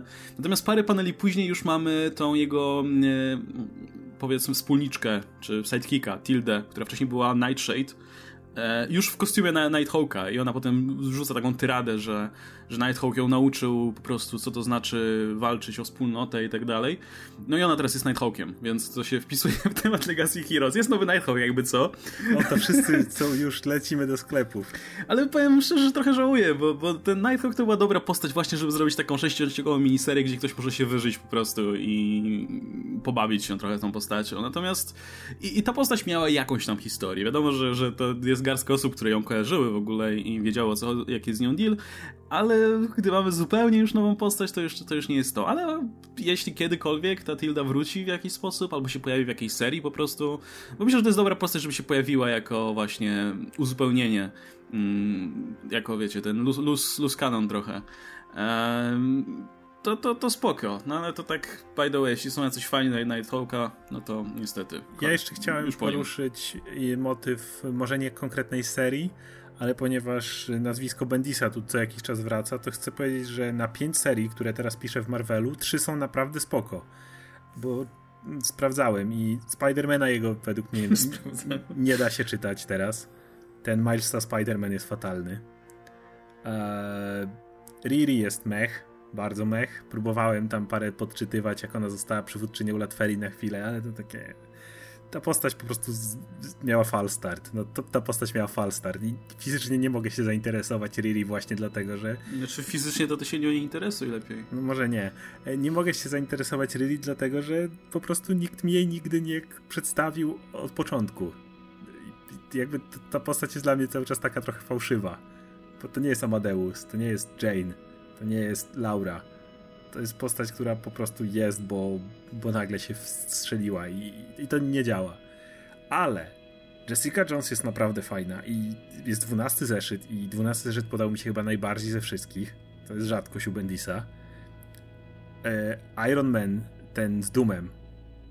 Tam taki fajny twist był teraz. Tak podobał mi się twist, który tam był e, w kwestii fałszywego Rida Richardsa no to słuchaj, to ja, ja bym chciał jedną rzecz jeszcze omówić e, w związku z tym, więc e, zrobimy mały spoiler.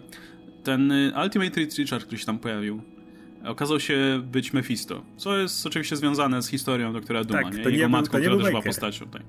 To nie był Maker, tylko że ja czytałem w ogóle masę i to jest właśnie, myślę, że można by to sprecyzować, bo masa, masa ludzi w internecie zaczęła pisać o tym, że Makera tak naprawdę nigdy w tym uniwersum nie było w takim razie.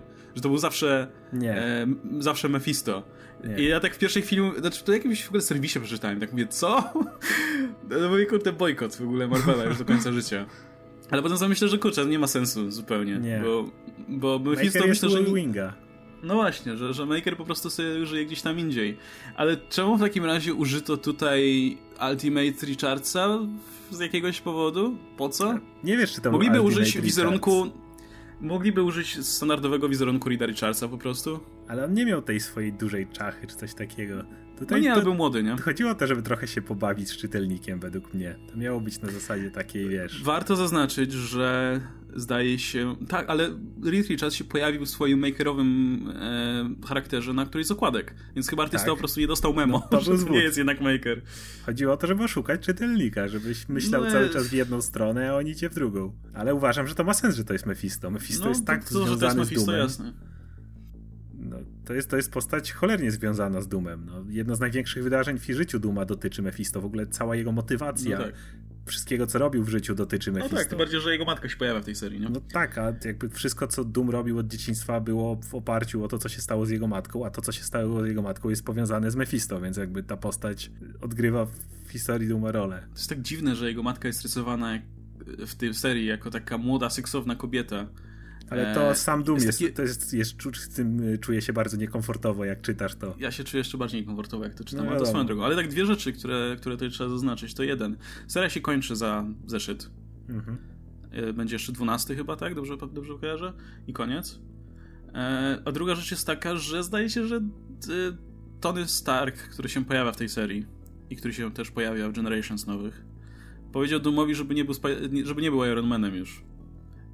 Więc Szkoda. Aczkolwiek w tym ostatnim życiu bardzo podobała mi się relacja Duma z Strange'em. No i się zawsze byli ziomkami, nie? No tak, to są Magic Bros. I... No, ale jeszcze chcę na końcu dodać, że skoro przy Bendisie, no to jest jeszcze Defenders i Defenders miało cztery zeszyty i uważam, że były też świetne. Tam relacje tych bohaterów są tak świetnie napisane, każde, czujesz, że każdy bohater jest pisany tak, jak być powinien. Co ma sens, patrząc na to, że Bendis pisał w chuj Daredevila, stworzył Jessica Jones, pisał New Avengers, którymi dowodził Cage przez długi czas i w sumie miał najmniej związanego z Iron Fistem, ale jemu daje akurat najwięcej światła i Iron Fist jest tam, ma największą rolę i w przeciwieństwie do tego serialowego tutaj to działa, więc Bendis pisze teraz pięć serii i trzy z nich są naprawdę mocne i przy tym są to serie, które sięgnęły ponad tam 11 czy któreś numery, więc chciałbym tylko o tym wspomnieć, że nie wiem, działa Bendis znowu. No może dlatego, że nie dostaje dużych serii, że to są jednak mniejsze tytuły. Takie, które nie chcę powiedzieć presji, ale chodzi o to, że, że, to, że to nie są duże tytuły, które kształtują uniwersum w jakiś sposób. To, to jest jednak Doctor Doom, to jest jednak Riri Williams. To, to w sumie Riri Williams jest najważniejsza z tego wszystkiego. Na, na, postaciach skupione bardzo, nie? To są serie, w których chodzi przede wszystkim o postacie i ewentualnie relacje, tak jak w Defenders. I on się zawsze najlepiej zdecydowanie w tym odnajdywał, kiedy nie musiał bawić się w jakieś kosmologiczne rzeczy, tylko uliczne postacie, albo, albo właśnie jeżeli Doom, to skupiamy się na tym, kim Doom jest i czego chce, a nie na to, jak oddziaływuje na cały wszechświat. Działa, no. Także, także, także chciałem pochwalić Bendisa, że jak jest wow, okazja. Okay. Ale z racji tego, że mu się kończy teraz ten Infamous Iron Man, pewnie dostanie coś jeszcze innego i może jak mu tak dobrze idzie, znowu dadzą jakiś Avengers albo coś w tym stylu. Okej, okay, dobra. E, słówko małe o Inhumans czyli o serialu, który jest świetnie przyjęty na razie. E, jest kolejny, kolejną rewelacją, jeśli zaraz po Iron Fistie.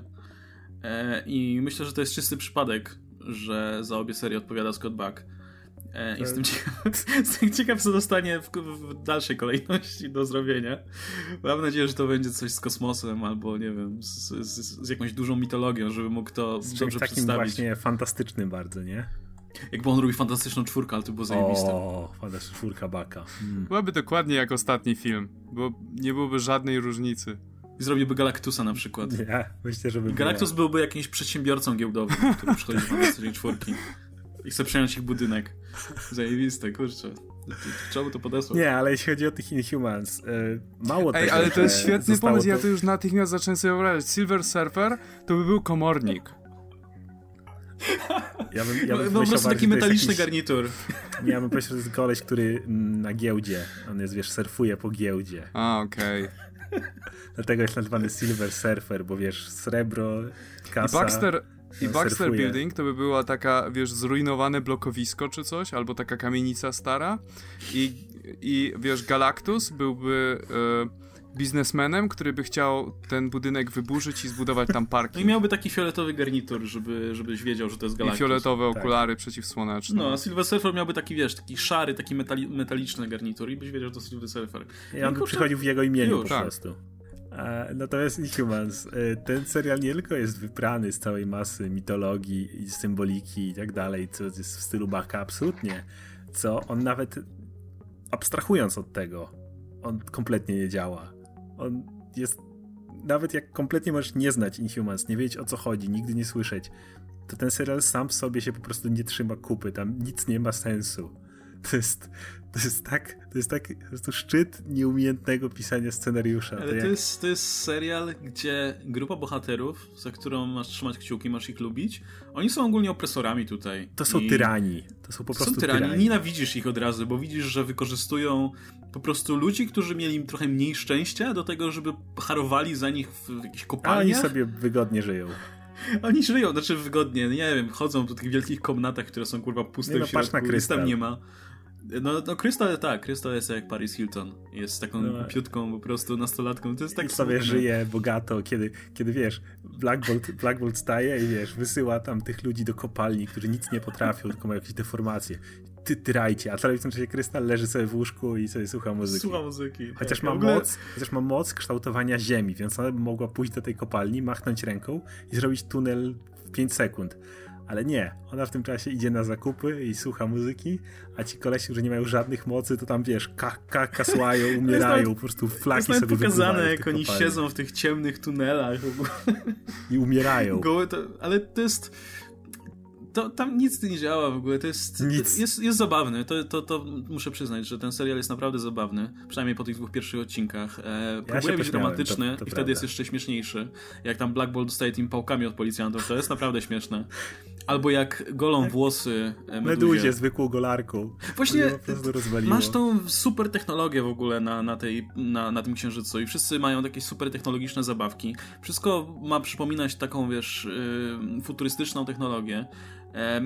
I okej, okay, zrozumiałem, że Crystal po prostu używa normalnych słuchawek które, nie wiem, możesz kupić sobie za tanio, tanio w jakimś sklepie z elektroniką. Może po prostu technologia słuchawek się już tak rozwinęła, że dalej się już nie da. Aczkolwiek myślę, że mogliby sobie pozwolić na, na nie wiem, bezprzewodowe czy coś w tym stylu, ale okej. Okay. Ale potem masz tą scenę, jak, jak Maximus chce ogolić meduzę i po prostu wyciąga taką gównianą golarkę. Taką, Taki zwykły za, Fraser, kupi za dwie dychy w ogóle w Mediamarkcie. Mhm. I on ją goli te włosy. Ja tak mówię, Może to jest z kosmicznego Mediamarktu. Może nie, nie mogli, nie wiem ale jeżeli meduzie możesz ogolić włosy golarką, to powiedz mi... Może to jest jakaś atomowa golarka, nie, wiesz... Ale dobra, tam wiesz, to, to, dobra, spoko, to ogolili te włosy, ale nie mogli nałożyć jakiegoś kawałku plastiku na tą golarkę, żeby nie wyglądała tak zwyczajnie, bo to było tak out of place po prostu. Ale Wszyscy wyglądają i mają te Black dziwne, Bolt. skórzane stroje. Potem Black trafia ma... na ziemię, widzi komórkę i nie wie, co to jest. Mhm i zachowujesz tak, o kurde, to, to ty mi tu pokazujesz. Mimo, że nie używają komórek, tylko że mają trochę inną formę, ale działają w bardzo podobny sposób. I to też nie ma nie sensu, wiem. bo w, powiedz mi, po jaką cholerę Black Bolt nosi ze sobą komunikator, przez który nie może mówić? No Skoro... my tu do niego mówimy. A, a czy jest no tak, kamera? Ale... Czy... Może nie nikt ma. nie wpadł na to, a naprawdę nikt nie wpadł na to, żeby ten komunikator chociaż mógł, mógłbyś na niego nacisnąć, chociaż jakieś sygnały mógł wysyłać. Bo jest scena, w której Meduza mówi: Black Bolt, daj mi znak życia. I on wtedy przykłada komunikator i ona słyszy bicie jego serca. Naprawdę... Ale kurczę, w jebanym Apple Watchu masz funkcję, że przystawiasz, nie wiem, palce do ekranu i możesz coś narysować. No właśnie. Albo nie wiem, właśnie ci puls pokazuje w formie bicia serca, coś w tym stylu. Kurwa, to jest technologia, którą mamy na Ziemi sprzed, nie wiem, trzech lat chyba. Więc... No. On nie, nie, miał, nie miał możliwości. Mało tego, absurd tam jest po prostu na absurdzie. E, Black Bolt w komiksach ma więź z Meduzą, która polega na tym, że ona po prostu doskonale rozumie jego intencje, mają prawie telepatyczną więź, dzięki czemu e, on nie wykonuje żadnych gestów. Co, co? No, on nie wykonuje praktycznie żadnych gestów, może czasem pojedynczy gest i ona jest w stanie w jego imieniu mówić.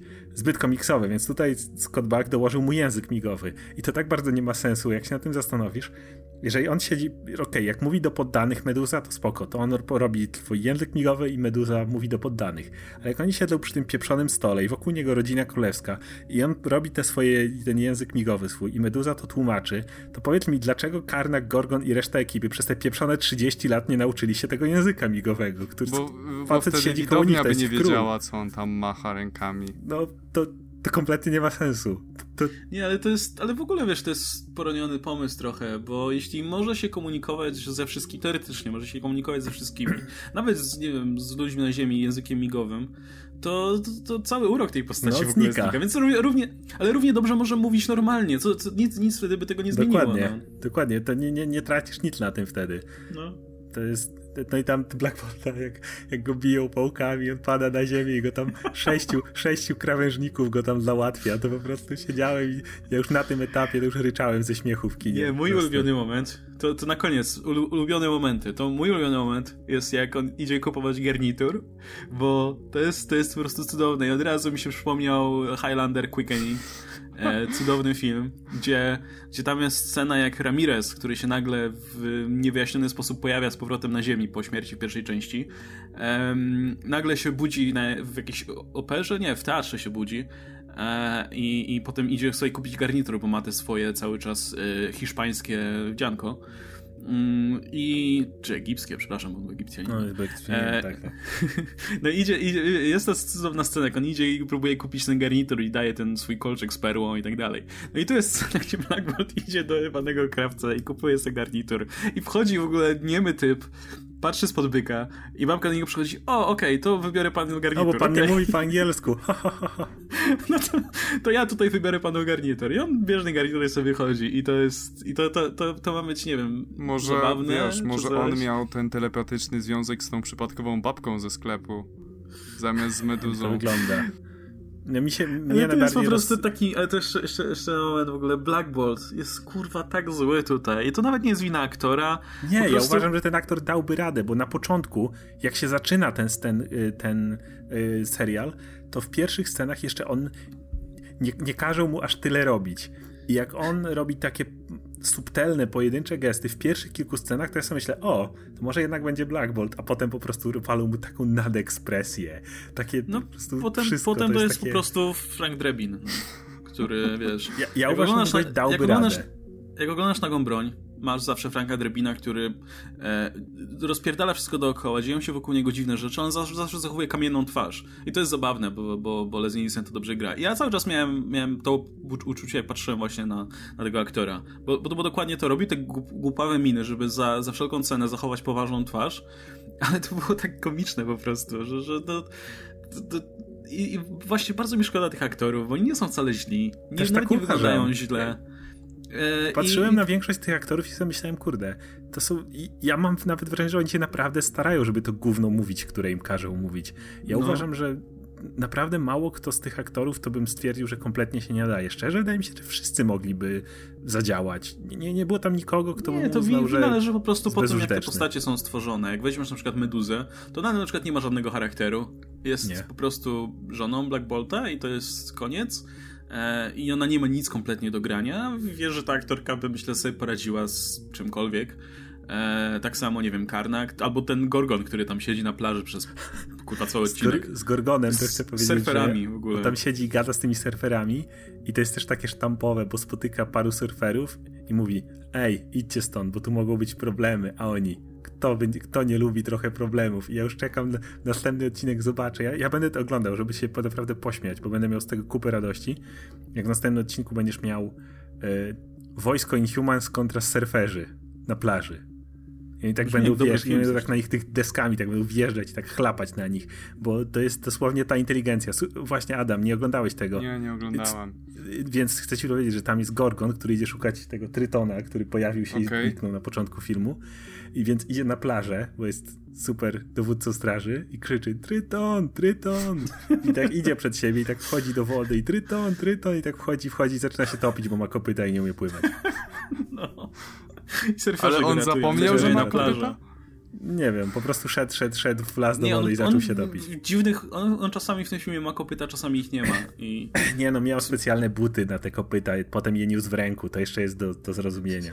No, albo w każdym razie wyławiają go surferzy, on tam mhm. siedzi cały czas z nimi i opowiada, że jest z księżyca, jest inhuman. Ja, mówią, ja, cool, bro.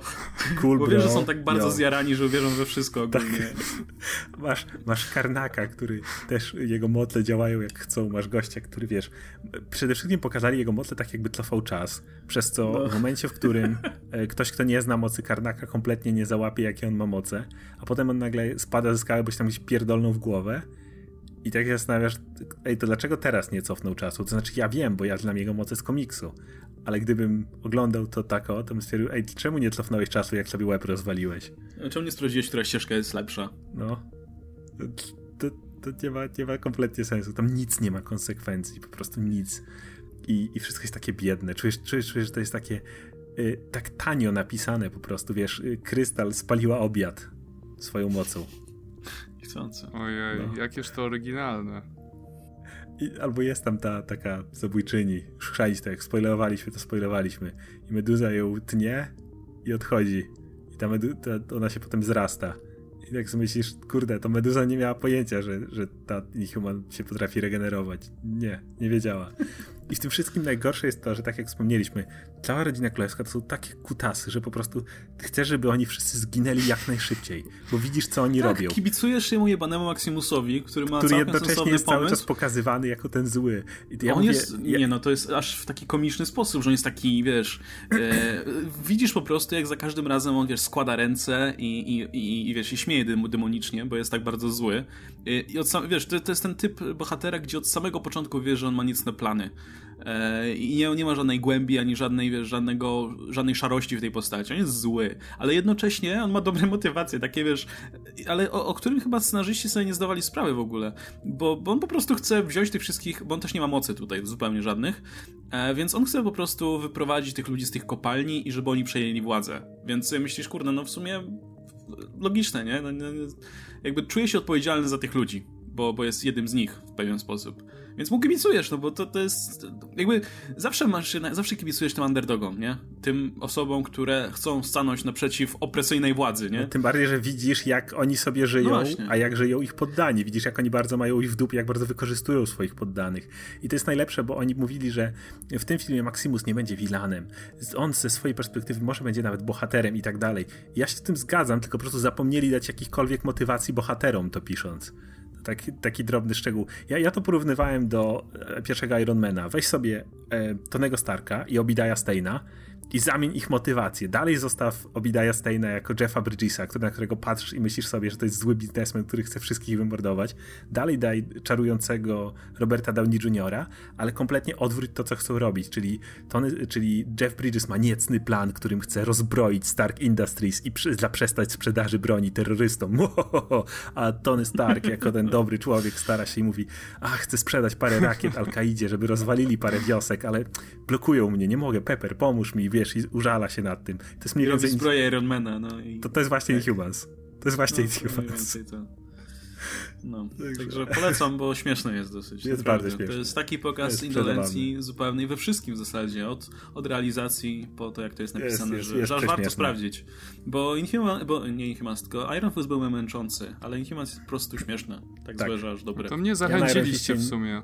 Ja na Iron Fistie nie dawałem rady, bo mnie wkurwiało wszystko. Nie, autentycznie, ale... autentycznie jest śmieszne na Inhumans na początku miałem parę facepalmów, ale potem jak już stwierdziłem, jak już od razu wyczułem, co ja oglądam, to zacząłem się naprawdę dobrze bawić. Kompletnie nieintencjonalnie, na, na 100%, ale, ale tak, no, mówię, mo można szkoda, się pobawić. Szkoda mi tylko tych aktorów, naprawdę nie zasłużyli na to. Nie.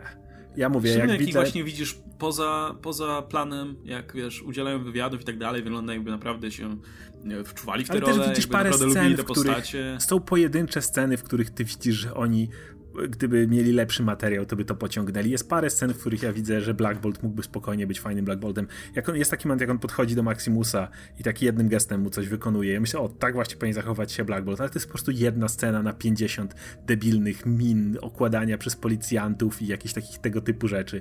Jest moment, kiedy w Meduzie widzę tą naprawdę królową, ale to jest jedna scena przy goleniu włosów i jakieś jeżdżeniu autobusem.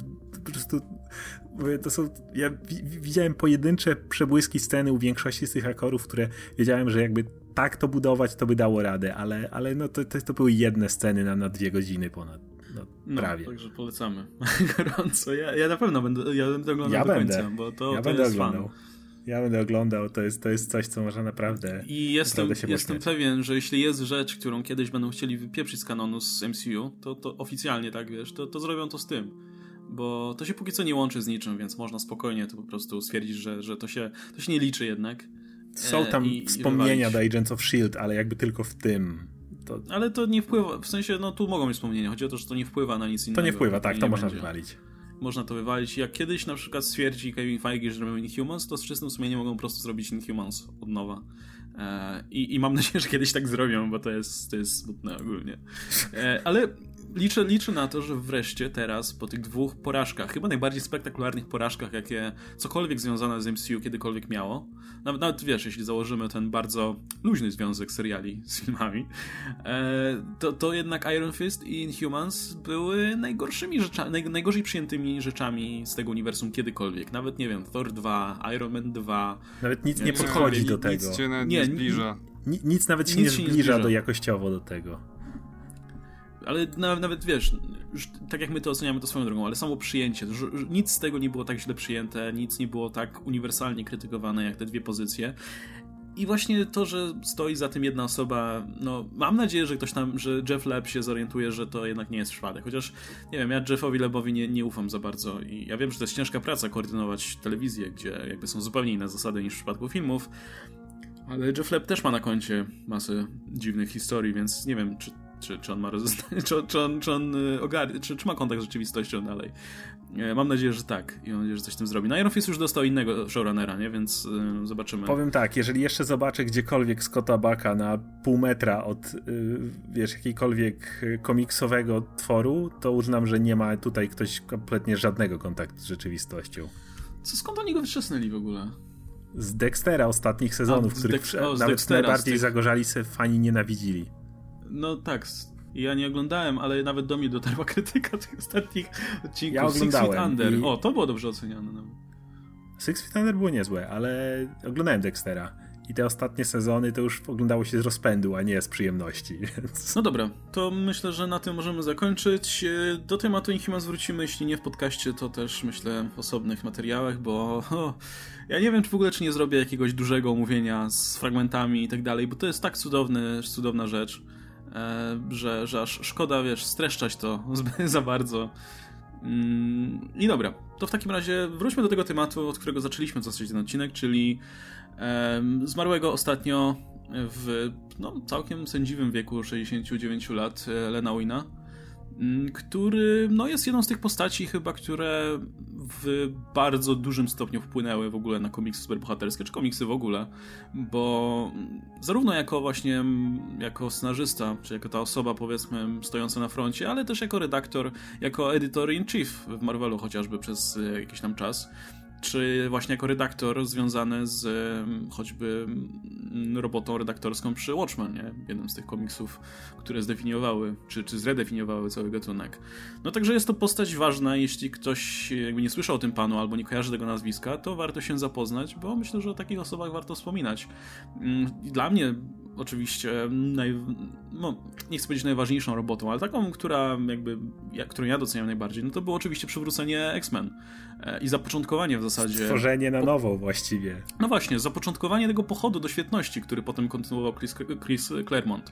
Zresztą Chrisa Claremonta przy X-Men też by nie było, gdyby Len Wein, Len Wein który mm, pozwolił wówczas, wówczas właśnie Len o tym decydował, który pozwolił Claremontowi przejąć tę serię w ogóle, w związku z tym, że no, sam Len Wein nie był specjalnie przekonany do X-Men, to znaczy on wówczas to był taki ciekawy okres Marvelu, kiedy oni wydawali masę nowych serii i masę nowych serii kasowali, więc no był ogromny przepły- taki po prostu przesiew tych serii, dużo większy niż dzisiaj. Praktycznie było tak, że redaktor potrafił, czy, czy scenarzysta potrafił przyjść do pracy i nagle się dowiedzieć, że to tych 60 serii, które robiliśmy, to już nie ma, więc robimy nowe. E, więc y, Len Wein, Len Wein zawsze traktował X-Men po prostu jako kolejną serię, którą miał się zająć, ale no zajął się nią tak dobrze e, i tak ciekawie w ogóle podeszli z Dave'em Cockrumem do, do tego tematu, że no to przetrwało do dzisiaj w zasadzie w dużej mierze, bo te postaci, które oni zaproponowali wtedy e, jako te, które mają przejąć pałeczkę, czy raczej na nowo jakby stworzyć całą markę, e, no istnieją do dzisiaj. Zresztą Wolverine, który dalej jest myślę tą czołową postacią w X-Men, no to to jest też kreacja Lena Wina i Johna Romita Johna Seriala, Romita, się tak. którzy ją stworzyli jako przeciwnika dla Hulka w którymś tam, w którymś tam momencie i go dokopowali tutaj. No poza tym też były inne postacie, które się potem pojawiły w tej serii, które już były stworzone wcześniej, jak Banshee, czy mm, e, ten, jak on się nazywa, ten Japończyk. Sunfire. O, Sunfire, tak. E, ale cała reszta to są kreacje właśnie Dave'a Cockruma, k- przede wszystkim, który, który sięgał do tych swoich archiwów i sprawdzał, e, kogo to dobrze by było mm, zaprezentować jako nowego e, X-Mena. E, no i ta grono postaci, takie jak Nightcrawler, Storm, Colossus, e, no istnieje w komiksach do dzisiaj i mają ogromne grono fanów i co prawda tutaj myślę większa rola jest jednak e, Chrisa Claremonta, który rozwinął te postacie i stworzył tę wielką telenowelę, Ale gdzieś fundamenty ciągnęła. musiały stanąć, nie? Ale no, ktoś to zapoczątkował i ktoś musiał sprzedać ten komiks pierwszy, żeby potem Claremont mógł to sobie przejąć. No i był to Len Wein właśnie, który no, któremu jednak tych, tych, tych X-Men trzeba zawdzięczyć tak czy siak. Tym bardziej, że no, też odpowiadał jakby kreatywnie też e, nad tym, co się działo w tej serii. E, no i co by nie mówić, był mentorem w pewnym sensie dla Chrisa Claremonta. E, no ale to oczywiście nie wszystkie kreacje Lena Weina. No, to by była długa lista, jakbyśmy chcieli wymienić wszystko w dużym detalu. No, jest odpowiedzialny za współtworzenie Swamp Thinga między innymi, czy e, Human Target w DC. E, E, I też jeszcze taka właśnie ciekawostka, że najbardziej kojarzony ze Swamp Thingiem jest jednak Alan Moore, którego też zatrudnił Len Wein tak, właśnie. i nie? był jego mógł- redaktorem No właśnie. przez całą sagę. E, Ja najbardziej znam go z jego pracy nad Batmanem. To jest troszeczkę mniej może znany jego, jego udział, ale on taką serię w latach 70. tworzył Untold Legends of Batman. I to był na przykład pierwszy, pierwsze origin story Batmana w Silver Age przedstawione właśnie w tej serii. I on ciekawie połączył wszystkie dotychczasowe mity o powstaniu Batmana w... i to są do tej pory na dobrze napisane historie, jak gdyby mają pewne choroby tamtych czasów. Troszeczkę jest za dużo tekstu i ten tekst jest taki troszkę patologiczny, ale mimo wszystko, wiesz, tłumaczą wszystko, co się dzieje naokoło. Ale mimo no, wszystko, czy... W X-Men też, w X-Men też był ten Ta. problem. Te pierwszy, pierwszy to... zeszyt był taki dość topornie napisany. Ale to jest w ogóle specyfika medium tamtych czasów i to się wiązało Jasne. między innymi też z, wiesz, słabym drukiem. Nie byli pewni, czy z kadru to będzie wynikać, co się dzieje. Ale yy, tak, jak zacząłem się cofać troszeczkę z komiksami z Batmanem, żeby poznać historię i wcześniejsze dzieła, to Len Wein był takim dla mnie bardzo ważnym, ważnym przystankiem i ja te komiksy bardzo cenię, bardzo je lubię. E, właściwie, jeśli mam być z wami szczery, jak się, cof- jak się właśnie cofałem, to on był jednym z tych dawnych scenarzystów, którego mi się najprzyjemniej czytało. Jak gdyby te, te komiksy nie zawsze były szczególnie ambitne, że się tak wyrażę, ale zawsze, był, zawsze dawały sporo frajdy z czytania, po prostu jako taka rozrywka, nad którą nie, nie musisz myśleć. E, kojarzę go też z historii, którą zrobił dla Justice League. I to był chyba setny numer pierwszej, pierwszej serii Justice League, czytałem to cyfrowo, e, gdzie pojawia się Seven Soldiers of Victory. I jest cała wielka, wielka intryga. To byli bohaterowie z lat 40., których on przywrócił tylko do tej jednej historii. Oni chyba później w ogóle znowu zniknęli, natychmiast później. Ale to była cała historia o tym, jak się, jak się przenoszą, cała Liga Sprawiedliwości się przenosi do innego wymiaru i tam muszą odnaleźć wszystkich tych zaginionych bohaterów z lat 40., którzy byli faktycznie zaginieni, bo wy, wychodzili w latach 40. i później wszyscy o nich zapomnieli, bo nikt ich nie czytał. E, I, i tak, to było takie, to było tak ciekawie napisane, że o, odkrywałeś tych bohaterów razem z, razem z Ligą Sprawiedliwości. I w ogóle tego zeszyty ligi były takie bardzo e, pełne akcji. I nie było tego, co było troszeczkę chorobą zespołów tamtych czasów, to że wiesz, czy w ogóle komiksów DC w tamtych czasach, że bohaterowie po prostu siedzą dookoła i gadają o swoim życiu prywatnym zamiast, wiesz, walczyć z, ze złoczyńcami czy coś w tym stylu. E, I tak, to są moje doświadczenia prywatne z Lenem no, A propos, a propos Batmana, no to też on odpowiada za stworzenie Luciusa Foxa. Nie? A tak, tak, też bardzo ważna na, postać. Na którym to jest ciekawe, że on zarobił przynajmniej na tej postaci jakąś sensowną kasę, kiedy e, zaczęto produkować, no na, na filmach Nolana chociażby, tak. Gdzie, gdzie Fox się pojawiał.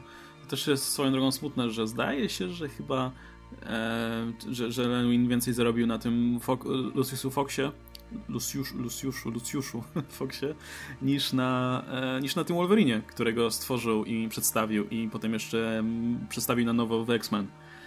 No ale to już wiadomo, no, realia niestety bardzo brutalne tego rynku i bardzo niesprawiedliwe. No jeszcze warto wspomnieć o tym, że Len Wayne pisał dosyć spory run Spidermana. E, Amazing Spider-Man, duża część była jego. E, Faktycznie, pisał latach... jeszcze Spidermana. Pisał bardzo długi run tak, Spidermana. Tak, ja czytałem kilka historii z jego, jego Spidermana.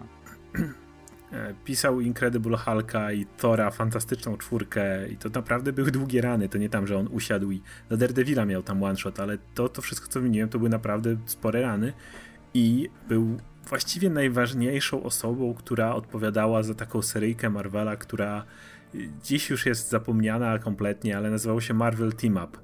I w tym Marvel Team Up naprawdę sporo postaci również się pojawiło w których, y, no, jak sama to wskazuje, w większości to był Spider-Man z kimś tak naprawdę. Nie było Marvel Team Up, ale to był tak naprawdę Spider-Man Team Up, y, gdzie on tam po kolei z różnymi bohaterami, okazyjnie było bez Spidermana, ale tam też zadebiutowało naprawdę sporo takich złoczyńców różnego rodzaju, których się dzisiaj pamięta. Uuu. Uuu. Co tragedia. Zostaw to w podcaście. Możesz zostawić. To. Możemy zostawić, żeby. Ja, ja, ja tym razem nie mam zamiaru się ściszyć. Żeby słuchacze wiedzieli, w jakich warunkach musisz pracować. To jest. Eee, Okej. Okay. E, gdybyśmy mieli w ogóle tak wymieniać wszystkie tytuły, wszystkie, wszystkie tytuły, na którymi pracował Len to byśmy tutaj siedzieli prawdopodobnie do, do jutra, ale no, no była, była tego cała masa i też jakby właśnie ta robota, myślę, zakulisowa jest też warta zaznaczenia. Jakby promowanie tych e, scenarzystów i jakby ułatwianie im pracy i tak dalej też jest nie do przecenienia. W ogóle polecam e, tą, tę książkę, która oczywiście jest polecana przy każdej możliwej okazji, czyli tą niezwykłą historię Marvel Comics, gdzie jest sporo o tych kulisach E, I o właśnie samym tym, jak, jak funkcjonował Marvel za czasów Lena Wayne'a, tych, Lena Wayne'a, tych wszystkich konfliktach, jakie, jakie się tam odbywały między e, postaciami, które były w Marvelu już, a tymi nowymi, które przyszły, e, z których właśnie Chris Claremont był jednym z przedstawicieli tego nowego pokolenia, które Win wprowadzał w pewien sposób. Mm, bardzo, bardzo ciekawe sprawy ogólnie i myślę, że w podcaście nieczęsto mówimy ogólnie o tych powiedzmy wcześniejszych e, Klasycznych. twórcach, tak, no mhm. no klasyczne. No dzisiaj to już właśnie klasycznych czy legendarnych postaciach w komiksach, ale od czasu do czasu myślę, że, że, że warto. Mm, no i jeśli, jeśli jakąś wartę mówić, no to na pewno Len Wein należy do tych osób. Czeka, słuchajcie chłopaki, no czekam na wasze filmy o Jacku Kirby. Co się stało? Co, gdzie, gdzie są filmy? Gdzie są, no filmy? ja miałem problem z nagraniem, który słychać w tym podcaście. E, usiąść na dłużej i zebrać myśli nie jest łatwe. Mam nadzieję, że ten problem niedługo zniknie i jakby ten temat nie ucieknie. Wiesz co, ja mam taki częsty problem z no, filmikami. Jack Kirby się nigdzie nie wybiera, więc, no. mhm. więc, więc Ja mam taki problem z filmikami generalnie, że czasami jak zabieram się za jakiś projekt, to on mi się rozwija w trakcie i jak gdyby troszeczkę zatonąłem w researchu i czytaniu różnych starych komiksów Jacka Kirby'ego, a także o Jacku Kirbym. Dużo więcej niż w sumie jest mi to potrzebne do takiego wąskiego tematu, który sobie obrałem ale to jest tak fascynujące, że zawsze chcę coś dodać i codziennie, codziennie mi się to rozrasta i rozrasta i rozrasta i muszę w pewnym momencie po prostu powiedzieć sobie stop i zrobić to, co mam. Bo, bo, ten, bo mój filmik w końcu będzie trwać jakąś godzinę czy coś. No nie, no to też o Jacku Kirby'm też można mówić w sumie godzinami, biorąc pod uwagę jego dorobek i, mm, i wpływ na całe medium, nie? No to, Spokojnie. No właśnie, więc... E więc warto zacząć od podstaw ogólnie. E, I, I, rozumiem, że będziesz mówił o, o nowych bogach. Tak? To znaczy, ja sobie obrałem takie coś, dlatego że jaką tematykę utopia i dystopia w pracach Kirby'ego. Dlatego, że jeżeli popatrzysz na te prace, które robił dla DC, to głównie dotyczy tematyki utopii i dystopii. Nowi bogowie też w dużej mierze. A jak jeszcze sięgniesz po Omak albo po Kamandiego, no to już mhm. ewidentnie. No tak, tak, tak. Faktycznie Ale... to jest motyw przewodni. Tych czy czytałeś, czy czytałeś Mr. Miracle oryginalnego? E, wiesz co, nie, nie całość, tak wyrywkowo, żeby wiedzieć o czym mówię. Jeśli, kiedy robiłem ten swój materiał, głównie o jego jakby technice i stylu. E, ale całość jeszcze nie. Ja w ogóle, kurczę, z tymi nowymi bogami jest tak, że ja bym chętnie przeczytał w ogóle najlepiej wszystko, co się tylko dało. Tylko, że tego jest naprawdę dużo jest sporo. i to, to, to, się nie, nie czyta się tego tak łatwo znowu też. Nie, bo z całej tej serii, e, z całej tej serii Nowi Bogowie, Forever People, Jimmy, Superman Pal, Jimmy Olsen e, e, i, i Mr. Miracle i tego ostatniego mi się czytało najprzyjemniej i podobało mi się to, jak zaczyna się historia o jak taki standardowa, standardowa seria o superbohaterze, jest prawie wręcz sztampa. Jest cyrkowiec, on spotyka przypadkowego ziomka, ten, przypadko ten cyrkowiec stary umiera, ten przypadkowy ziomek przejmuje jego miano i walczy o sprawiedliwość, a później nagle się okazuje, że ten przypadkowy ziomek jest kosmitą i, i w ogóle ma dostęp do super nowoczesnej technologii, skąd się to wzięło i tak jak gdyby i odkrywamy jego przeszłość w trakcie trwania zeszytu i nagle kompletnie zmienia się ton i kompletnie zmienia się wydźwięk całej historii do tej pory. I e, mi się podoba y, Mr. Miracle też najbardziej, dlatego że mamy najlepsze spojrzenie na apokalips w tym komiksie. I wydaje mi się, że żaden scenarzysta od tej pory nie przedstawił apokalips w tak pełny sposób, jak to zrobił Kirby. Czy żaden jakby w pełni nie ujął tej wizji. Dlatego, że jak myślisz o apokalips, to zazwyczaj myślisz sobie o takim abstrakcyjnym piekle, wręcz. No, czy czymś w tym stylu. tak, tak, natomiast u Kirby'ego to jest e, to jest stalinizm i, albo nazistowskie Niemcy. To jest państwo totalitarne po prostu. Gdzie ten sierociniec grany Goodness to jest analogia obozu koncentracyjnego, gdzie wszyscy mają ogolone głowy i jedzą specjalne tofu, które się nazywa Brain Drain i robi to, co mówi. E, i wiesz, i wszyscy mają jakby, wszyscy mają takie same uniformy i tak dalej i wszystko jest jakby do idealnie jak państwo totalitarnie, łącznie z takimi rzeczami jak policyjne ścieżki zdrowia. Jeżeli, jeżeli w jakiś sposób się wyjdziesz z szeregu, no to po jeden ze sposobów, żeby cię sprowadzić do tego, że policyjne ścieżki zdrowia idziesz sobie i cię pałują, a potem musisz w samotności spędzić w jakiejś celi jakieś kilka dni czy coś takiego. I co było też interesujące u, w Nowych Bogach Kirby'ego, ja teraz trochę parafrazuję swój filmik, ale nie szkodzi to w sumie, bo ja tam będę to, o tym szerzej mówić. To to, że. No, to myślę. To to, że Kirby jak gdyby tworzył związek pomiędzy dobrem dobrem i indywidualnością i złem, a takim, wiesz, takim kolektywem bezmyślnym, gdzie, wiesz, gdzie na E, gdzie na New Genesis wszyscy wyglądali inaczej. Każdy miał inny pstrokaty strój, inne głupią ksywkę, inne głupie jakieś, jakiś głupi gimmick. Natomiast na Apokalips tylko ci wyżsi rangą musieli sobie zapracować na to, żeby, mie żeby mieć swoje prawdziwe ja. I to jest taka bardzo wyraźna wizja w tym, w, w całym no, Boga. Co może wynikać też trochę z doświadczeń Kirby'ego, jego zawodowych E, gdzie ono ten, powiedzmy, w, um, możliwość jakby wolności, powiedzmy, artystycznej walczył, nie? Jest też, jest też, i o tym powiem, bo to jest fantastyczne, jest też parodia e, Stanali w pewnym momencie. Nazywa się, moment, bo zapomniałem jak się nazywał, on się nazywał Funky, fun, Funky Flashman. I e, Funky Flashman. Totalnie, totalnie Stanley. Wiesz, jakby ktoś się pojawił, w, jakby, ktoś się, jakby ktoś się pojawił Stanley w incognito, jak pod tą ksywką, to bym od razu wiedział, że to.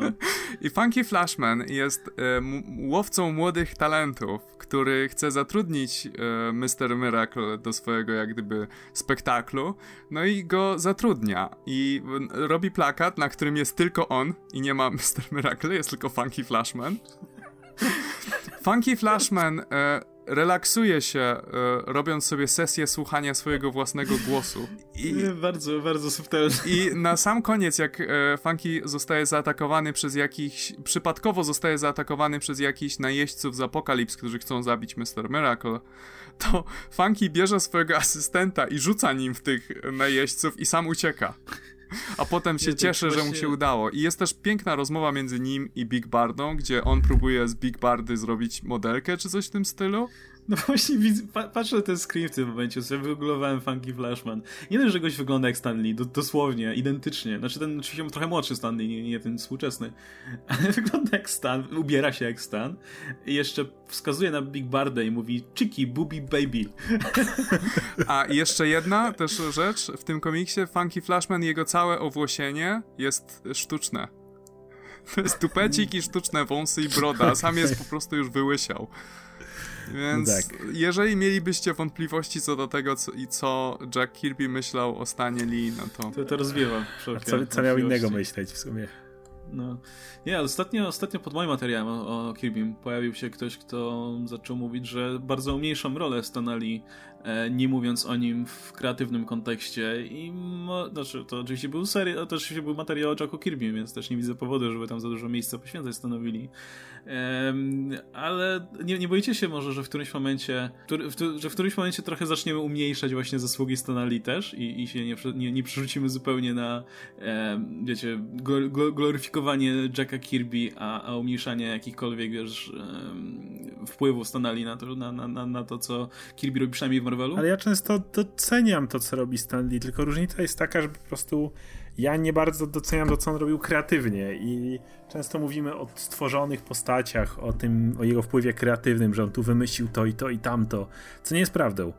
Natomiast yy, warto mówić o tym, jak Stanley wpłynął na Marvela, jakby pod względem finansowym, pod względem PR-owym i tak dalej. I to absolutnie nie ma co umniejszać.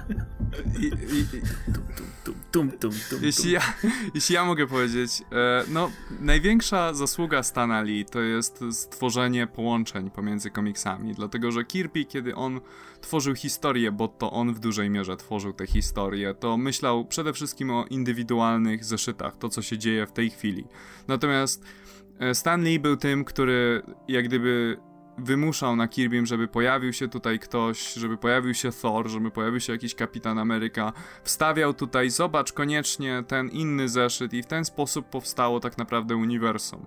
I wydaje mi się, że gdyby Kirby to robił kompletnie sam, to by tego zwyczajnie nie było. Mielibyśmy być może lepsze komiksy o Fantastycznej Czwórce, być może gorsze, ale no nie byłoby tego, nie byłoby, nie byłoby tych powiązań w takim stopniu. I wydaje mi się, że to jest Mhm. I to może być kontrowersyjna opinia, ale wydaje mi się, że to jest tak naprawdę największy wpływ kre czysto kreatywny, nie marketingowy na, e, na jak gdyby na Marvela, bo przynajmniej na tyle, na ile ja czytałem i na ile się zapoznałem, to wydaje mi się, że większość jego decyzji była raczej negatywna. Dlatego, że jeżeli popatrzysz na rzeczy, które on wyedytował, no to na przykład to są rzeczy typu jak dodaje, dodaje, dodawał dialogi Susan Storm. I kiedy kiedy Kirby i Lee pisali Fantastyczną Czwórkę, Susan była użytecznym członkiem zespołu. Być może nie najważniejszym, ale użytecznym. Czasami też komuś łupnęła w głowę, czasami kogoś obezwładniła, czy coś w tym stylu.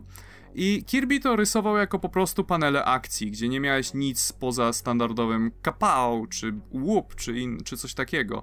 Natomiast Kirby dodawał dialogi do tego i haha, pokonałem cię dzięki temu, że uczył mnie najlepszy mistrz judo na świecie, Reed Richards. Czy tego typu wypowiedzi. Znaczy, I to się dzieje tak. prawie za każdym razem. E, Ale warto dodać jeszcze, że jak, e, jak coś, to tak też poinformuję e, słuchaczy, że jak słyszycie takie łupanie u mnie w tle, to mam powalonych sąsiadów, więc hej, nie przejmujcie się tym, ja już się przestałem. Więc w każdym razie jak, jak była opcja, że Kirby wrócił później do Marvela i dali mu trochę popisać też dialogów, to można wtedy Stana trochę docenić jednak bo Kirby nie miał wprawnego stylu w pisaniu dialogów w żadnym wypadku. Znaczy, no, wiesz co, dialogi Stana Lee i dialogi e, Kirby'ego są kompletnie inne. Kirby ma bardziej taką słabość do robienia takich wielkich, patetycznych, wręcz biblijnych zdań, podczas gdy Stanley, no, wrzucał tam dowcipy, sprawiał, że te dialogi były troszeczkę bardziej naturalne, można by powiedzieć. No, Stanley dialogi też się postarzały jak cholera już, ale cool, no. na tle, ale na tle Kirby'ego cały czas wyglądają dużo lepiej. Jedna zaleta dialogów Stanley to jest to, że nigdy się nie pogubisz, co się dzieje w historii w tym momencie. Nigdy nie będziesz zagubiony, bo wszystko jest wyjaśnione, prędzej czy później. Każdy obrazek Każdy jest obra opisany. obrazek jest opisany, ale jeżeli popatrzysz na szkice, na, wiesz, rysunki, na oryginalne rysunki Kirby'ego, które można sprawdzić na przykład na e, Kirby Museum, na stronie, no to Kirby tam praktycznie pisał wszystko, co się. Robił sobie specjalny na marginesie, pisał wszystko, co się dzieje w danym kadrze na przykład pisał, o Reed Richards w tym momencie mówi Susan coś tam. I no i jak popatrzysz na kadr, który ostatecznie trafił do druku, no to jest dokładnie to samo, co Kirby napisał tam na marginesie, tylko w formie dialogu i dodane kilka, wiesz, Excelsior i wiesz, True Believers między, pomiędzy tym. I e, to jest też ciekawe, bo znalazłem też cytat na przykład z e, Romity Seniora, który opowiadał o tym, jak wyglądały se te sesje e, fabularne pomiędzy Stanem Lee i Jackiem Kirbym. I to wyglądało tak, że Jack Kirby coś proponował, a Stan na to mówił, że no dobra, ale ja bym wolał, żeby to było troszeczkę inaczej. A potem obaj wracali do siebie i obaj zapominali, co drugi mówił drugiemu. Kirby Kirby robił dokładnie na odwrót, jak Stan mu kazał, a Stan był zachwycony i uzupełniał dialogi jeszcze na trzeci sposób. Nie, co, co by nie mówić, to akurat ym, oczywiście znamy jakby z problemy z uznaniem jakby wpływu Jacka Kirby'ego, jeśli chodzi o ten, ale jeśli chodzi o samą jakby twórczość, to Stan Lee zawsze było, wygląda na ostrego fana Jacka Kirby'ego. W sumie trudno się dziwić, bo biorąc pod uwagę w jakim tempie pracował i jak, no, jak dobrej jakości w ogóle staw wypuszczał, no to, to nic dziwnego, ale kiedy by się nie pytało Stana o Jacka Kirby'ego, on zawsze mówił, że no najlepszy artysta ever w ogóle po prostu był tak kreatywny i był po prostu miał taki umysł i, i to, to było bardzo komfortowe komfortowe dla Stana oczywiście, że on był, mógł powiedzieć, ej Jack, narysuj to, a Jack robi całą fabułę. No, narysuj I, to i jeszcze zasadzie... wymyśl z tych postaci trochę. No i, i, i, dostawał, dostawał po prostu gotowy komiks praktycznie, gdzie musiał wpisać dymki, e, co jakby no tego, tego nie negował w dużej mierze, nie? Jakby, jakby wiesz, twórczej e, inwencji Jacka i Jacka Kirby'ego i jego talentu. E, I no nie sposób, szczerze mówiąc. E, ale też zauważyłem, że trochę na, trochę na starość jakby retoryka się stanowi też zmieniła. Mm, przestał jakby walczyć jak lew o, o, o to, że o, o, swoją rolę jakby, nie? O swoją centralną rolę, którą utrzymywał bardzo długo. E, kiedy oglądałem jakieś właśnie, jak się przygotowałem do swojego materiału z ciekawości, też trafiłem na parę wywiadów ze Stanem Lee, no i w wielu wywiadach mówił, że no, praca nad komiksami to jest wspólny effort i, i Jack był tak samo ważny, jeśli nie ważniejszy jak ja i tak dalej. To, to jest już ogromną zmianą w stosunku do tego, co zdarzało mu się mówić e, wcześniej. Były te słynne oczywiście wypowiedzi, gdzie on jakby sobie przypisywał głównie jakąś tą kreatywną siłę, jeśli chodzi o te postacie. Zresztą jak wypuszczano przecież te jakieś pojedyncze filmy o, nie wiem, Kapitanie Ameryce, te, te telewizyjne w latach 70. czy 80., no to tam Stanley figurował jako twórca postaci, tylko i wyłącznie. Nawet jeśli nie miał, nie wiem, 14 lat, kiedy powstawał tak, Kapitan tak, tak. Ameryka. No właśnie. To był Jack Kirby i Joe Simon. I Simon jest też troszeczkę zapomnianą no, Simon postacią jest zupełnie w dzisiejszych czasach. Postacią, ale Simon też wypadł z komiksów trochę, nie? Po jakimś czasie, więc tak. No tak, ale, e, no to... ale wiesz, jako jeden z pionierów powinien być pamiętany. No, no jasne, że powinien być. Jack Kirby miał na szczęście, mm, jakby on, on w którymś momencie jednak zaczął trochę walczyć o, to, o tę swoją rolę, nie? Był ten moment, był, był ten dosyć duży czas, kiedy był marginalizowany, ale po jakimś czasie, nie wiem, zorientował się chyba, że jego pozycja jest na tyle silna, że ma szansę coś sobie wywalczyć. No i udało mu się tam wywalczyć na przykład mm, jakby prawo do swoich własnych szkiców tych postaci, które potem mógł na przykład sprzedawać. E, no i z czasem oczywiście na, na, na fali tego jego, jego walki o prawa autorskie też powstała inicjatywa o nazwie Image Comics, mm -hmm. więc to też jest jakoś tam się wpisuje w ten cały trend. Także no, no Jackowi można naprawdę dużo zawdzięczać i, i, i pod względem kreatywnym, i, no i w ogóle wpływ, jeśli chodzi o wpływ na komiksy jakikolwiek, więc tutaj też trudno, trudno mi trochę zrozumieć zarzuty, że jakby umniejszamy rolę jednego twórcy względem drugiego. To jeszcze na sam koniec, Oskar, jakbyś mógł powiedzieć nam, o czym będzie twój materiał w takim razie, jak już sąsiedzi ci łaskawie pozwolą nagrać cokolwiek. Wszystkich postaciach, kiedy je tworzył, jak je tworzył, w Marvelu, bo jest ich cała masa i jest ich po prostu tak dużo. Ludzie nie zdają sobie sprawy, ile ten gość wymycił, bo to nie jest tylko tytuł X-Men.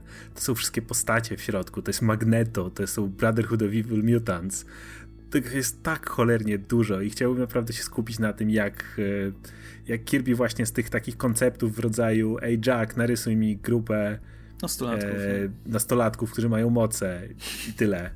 I on zrobił Beasta, Icemana, Jean Grey i tak dalej, więc no to, to jest uważam niesamowite. Ja chciałem jeszcze coś powiedzieć, ja chciałem jeszcze coś powiedzieć a propos tego umniejszania roli Stana mhm. Lee i nie wiem, uwielbianiu Jacka Kirby'ego. Je, jeśli chodzi o zasługi Jacka Kirby'ego, one znacznie wychodzą poza Marvel. One znacznie wychodzą poza jego, jego współpracę z Jackiem Kirbym. Już mówiliśmy o tym, Kapitana Amerykę stworzył na długo, na długo przed tym, kiedy Stan Lee był jakkolwiek istotny na, na, w, tam na rynku też zmienił sposób, w jaki komiksy są rysowane. Jak gdyby te wszystkie dynamiczne kadry, yy, odejście od takiej klasycznej szachownicy, czy takie proste rzeczy, jak na przykład to, że czyjaś ręka lekko wychodzi za kadr. Yy, no to wszystko zawdzięczamy Kirby'emu, on pierwszy te wszystkie rzeczy zaczął robić. Więc yy, tak naprawdę ja myślę, że Stan Lee nie jest w żaden sposób zagrożony. To, on ma cameo w każdym filmie, on jest często, przez lata był E, jego zasługi z kolei, jego zasługi były z kolei znacznie e, przesadnie powiększane.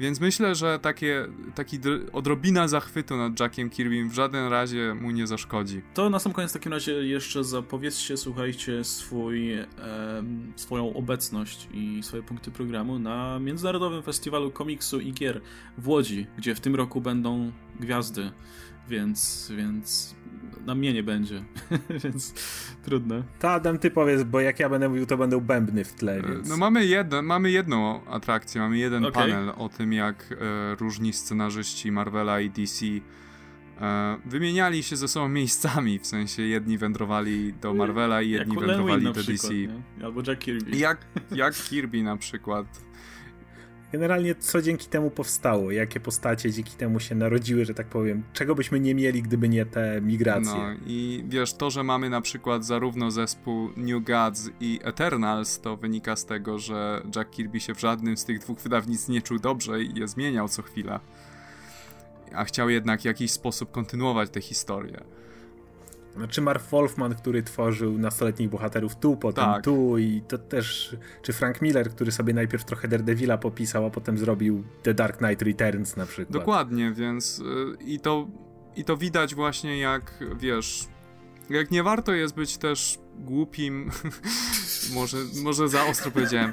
Widać też tak po tym, jak nie warto być takim trochę ślepym e, wielbicielem tylko jednego wydawnictwa, dlatego że twórcy cały czas się wymieniają i jednym z takich twórców, który się wymieni, który e, który zmienił swoją, swoje wydawnictwo, to jest na przykład e, Joe Quesada, który zaczynał w DC jako jeden z rysowników Batmana, który jest jednym z współtwórców postaci Azraela na przykład, więc nie warto jak gdyby skupić się tylko i wyłącznie na jednym wydawnictwie i tylko i wyłącznie się go trzymać, bo jest najlepsze, bo możemy znaleźć, możemy znaleźć jak gdyby znajome twarze i nazwiska w zaskakujących miejscach. Okej, okay. i to będzie w którego dnia? W sobotę? W sobotę o 12.15, jeżeli nie przekręcam tak, godziny. 12.15 sala E, więc zapraszam tutaj w imieniu chłopaków i oni pewnie w swoim też. E, czekajcie, Radek coś miał, to może, powie, to może powiemy, będziemy mieli. Z rysownikiem Green Arrowa, zdaje się. Spotkanie, tak, z Otto Schmidtem. E, w sobotę o 15.15 .15 na sali A, więc też zapraszamy. I będzie jeszcze, o, jeszcze jedno, wywiad. jeszcze jedno będzie miał. Będzie miał jeszcze w niedzielę o 10 filmowe Wszechświaty Superbohaterów, spotkanie promocyjne wokół książki Tomasza Żaglewskiego, kinowe Uniwersum Superbohaterów, analiza współczesnego filmu komiksowego. no, także Radek się nie namęczy, będzie siedział po prostu zadawał pytania. Nuda. Ale zapraszamy oczywiście. Mm. E, I, I to chyba tyle. Znaczy oczywiście no, na MFK jest dużo więcej atrakcji, więc to nie mówimy, że to są jedyne rzeczy, które warto zobaczyć. Tym bardziej, że w tym roku będzie Jim Lee. W ogóle wybieracie się, rozumiem, na jakieś spotkania. Ja nie wiem, bo ja, yy, ja, ja trochę wcześniej będę wracać. No. No i dobra, to w takim razie zapraszamy oczywiście na Międzynarodowy Festiwal Komiksu yy, i rozumiem, że planujecie coś tam nagrać. Jakiś może podcast na miejscu. Tak, na pewno. No, to wtedy to wtedy wyjątkowo kolejny odcinek będzie z udziałem chłopaków z miejsca. Może zgarniecie jakichś gości na przykład, albo nie wiem, albo no myślę, że to będzie ciekawe urozmaicenie. E, a za dwa tygodnie wrócimy, no około dwa tygodnie wrócimy z regularnym odcinkiem, aczkolwiek wtedy też będzie myślę ciężko, bo z kolei my z Oskarem się wtedy wybieramy na Kopernikon i tam też będziemy mieli prelekcję, ale to już zapowiemy jakoś tam przy okazji. Mm, także tyle w takim razie. Dajcie, oczywiście czekamy na wasze komentarze e, i Czekamy na wasze materiały, chłopaki. I do zobaczenia w takim razie w kolejnym tygodniu. Ze mną był Adam Antolski, Ankol Mruwa. Cześć wszystkim. I Oskar Rogowski, Komiksomaniak. Cześć wam. Z gościnnym udziałem sąsiadów, którzy tutaj e, językiem Morsa Zaraz dzwonię po policję. Którzy językiem... Którzy grali na bębnach. nie, myślę, że oni morsem po prostu chcieli gdzieś odpowiedzieć. E, i, i... Stan no, Lee rządzi. Każdy chce wziąć udział w Comics no Weekly. No nie, no mam nadzieję, że, że kolejne odcinki Comics Weekly się odbędą już bez plemiennych bębnów w tle. Aczkolwiek na pewno dodają trochę uroku. Dobra, słuchajcie, do zobaczenia w kolejnym odcinku. Trzymajcie się, cześć.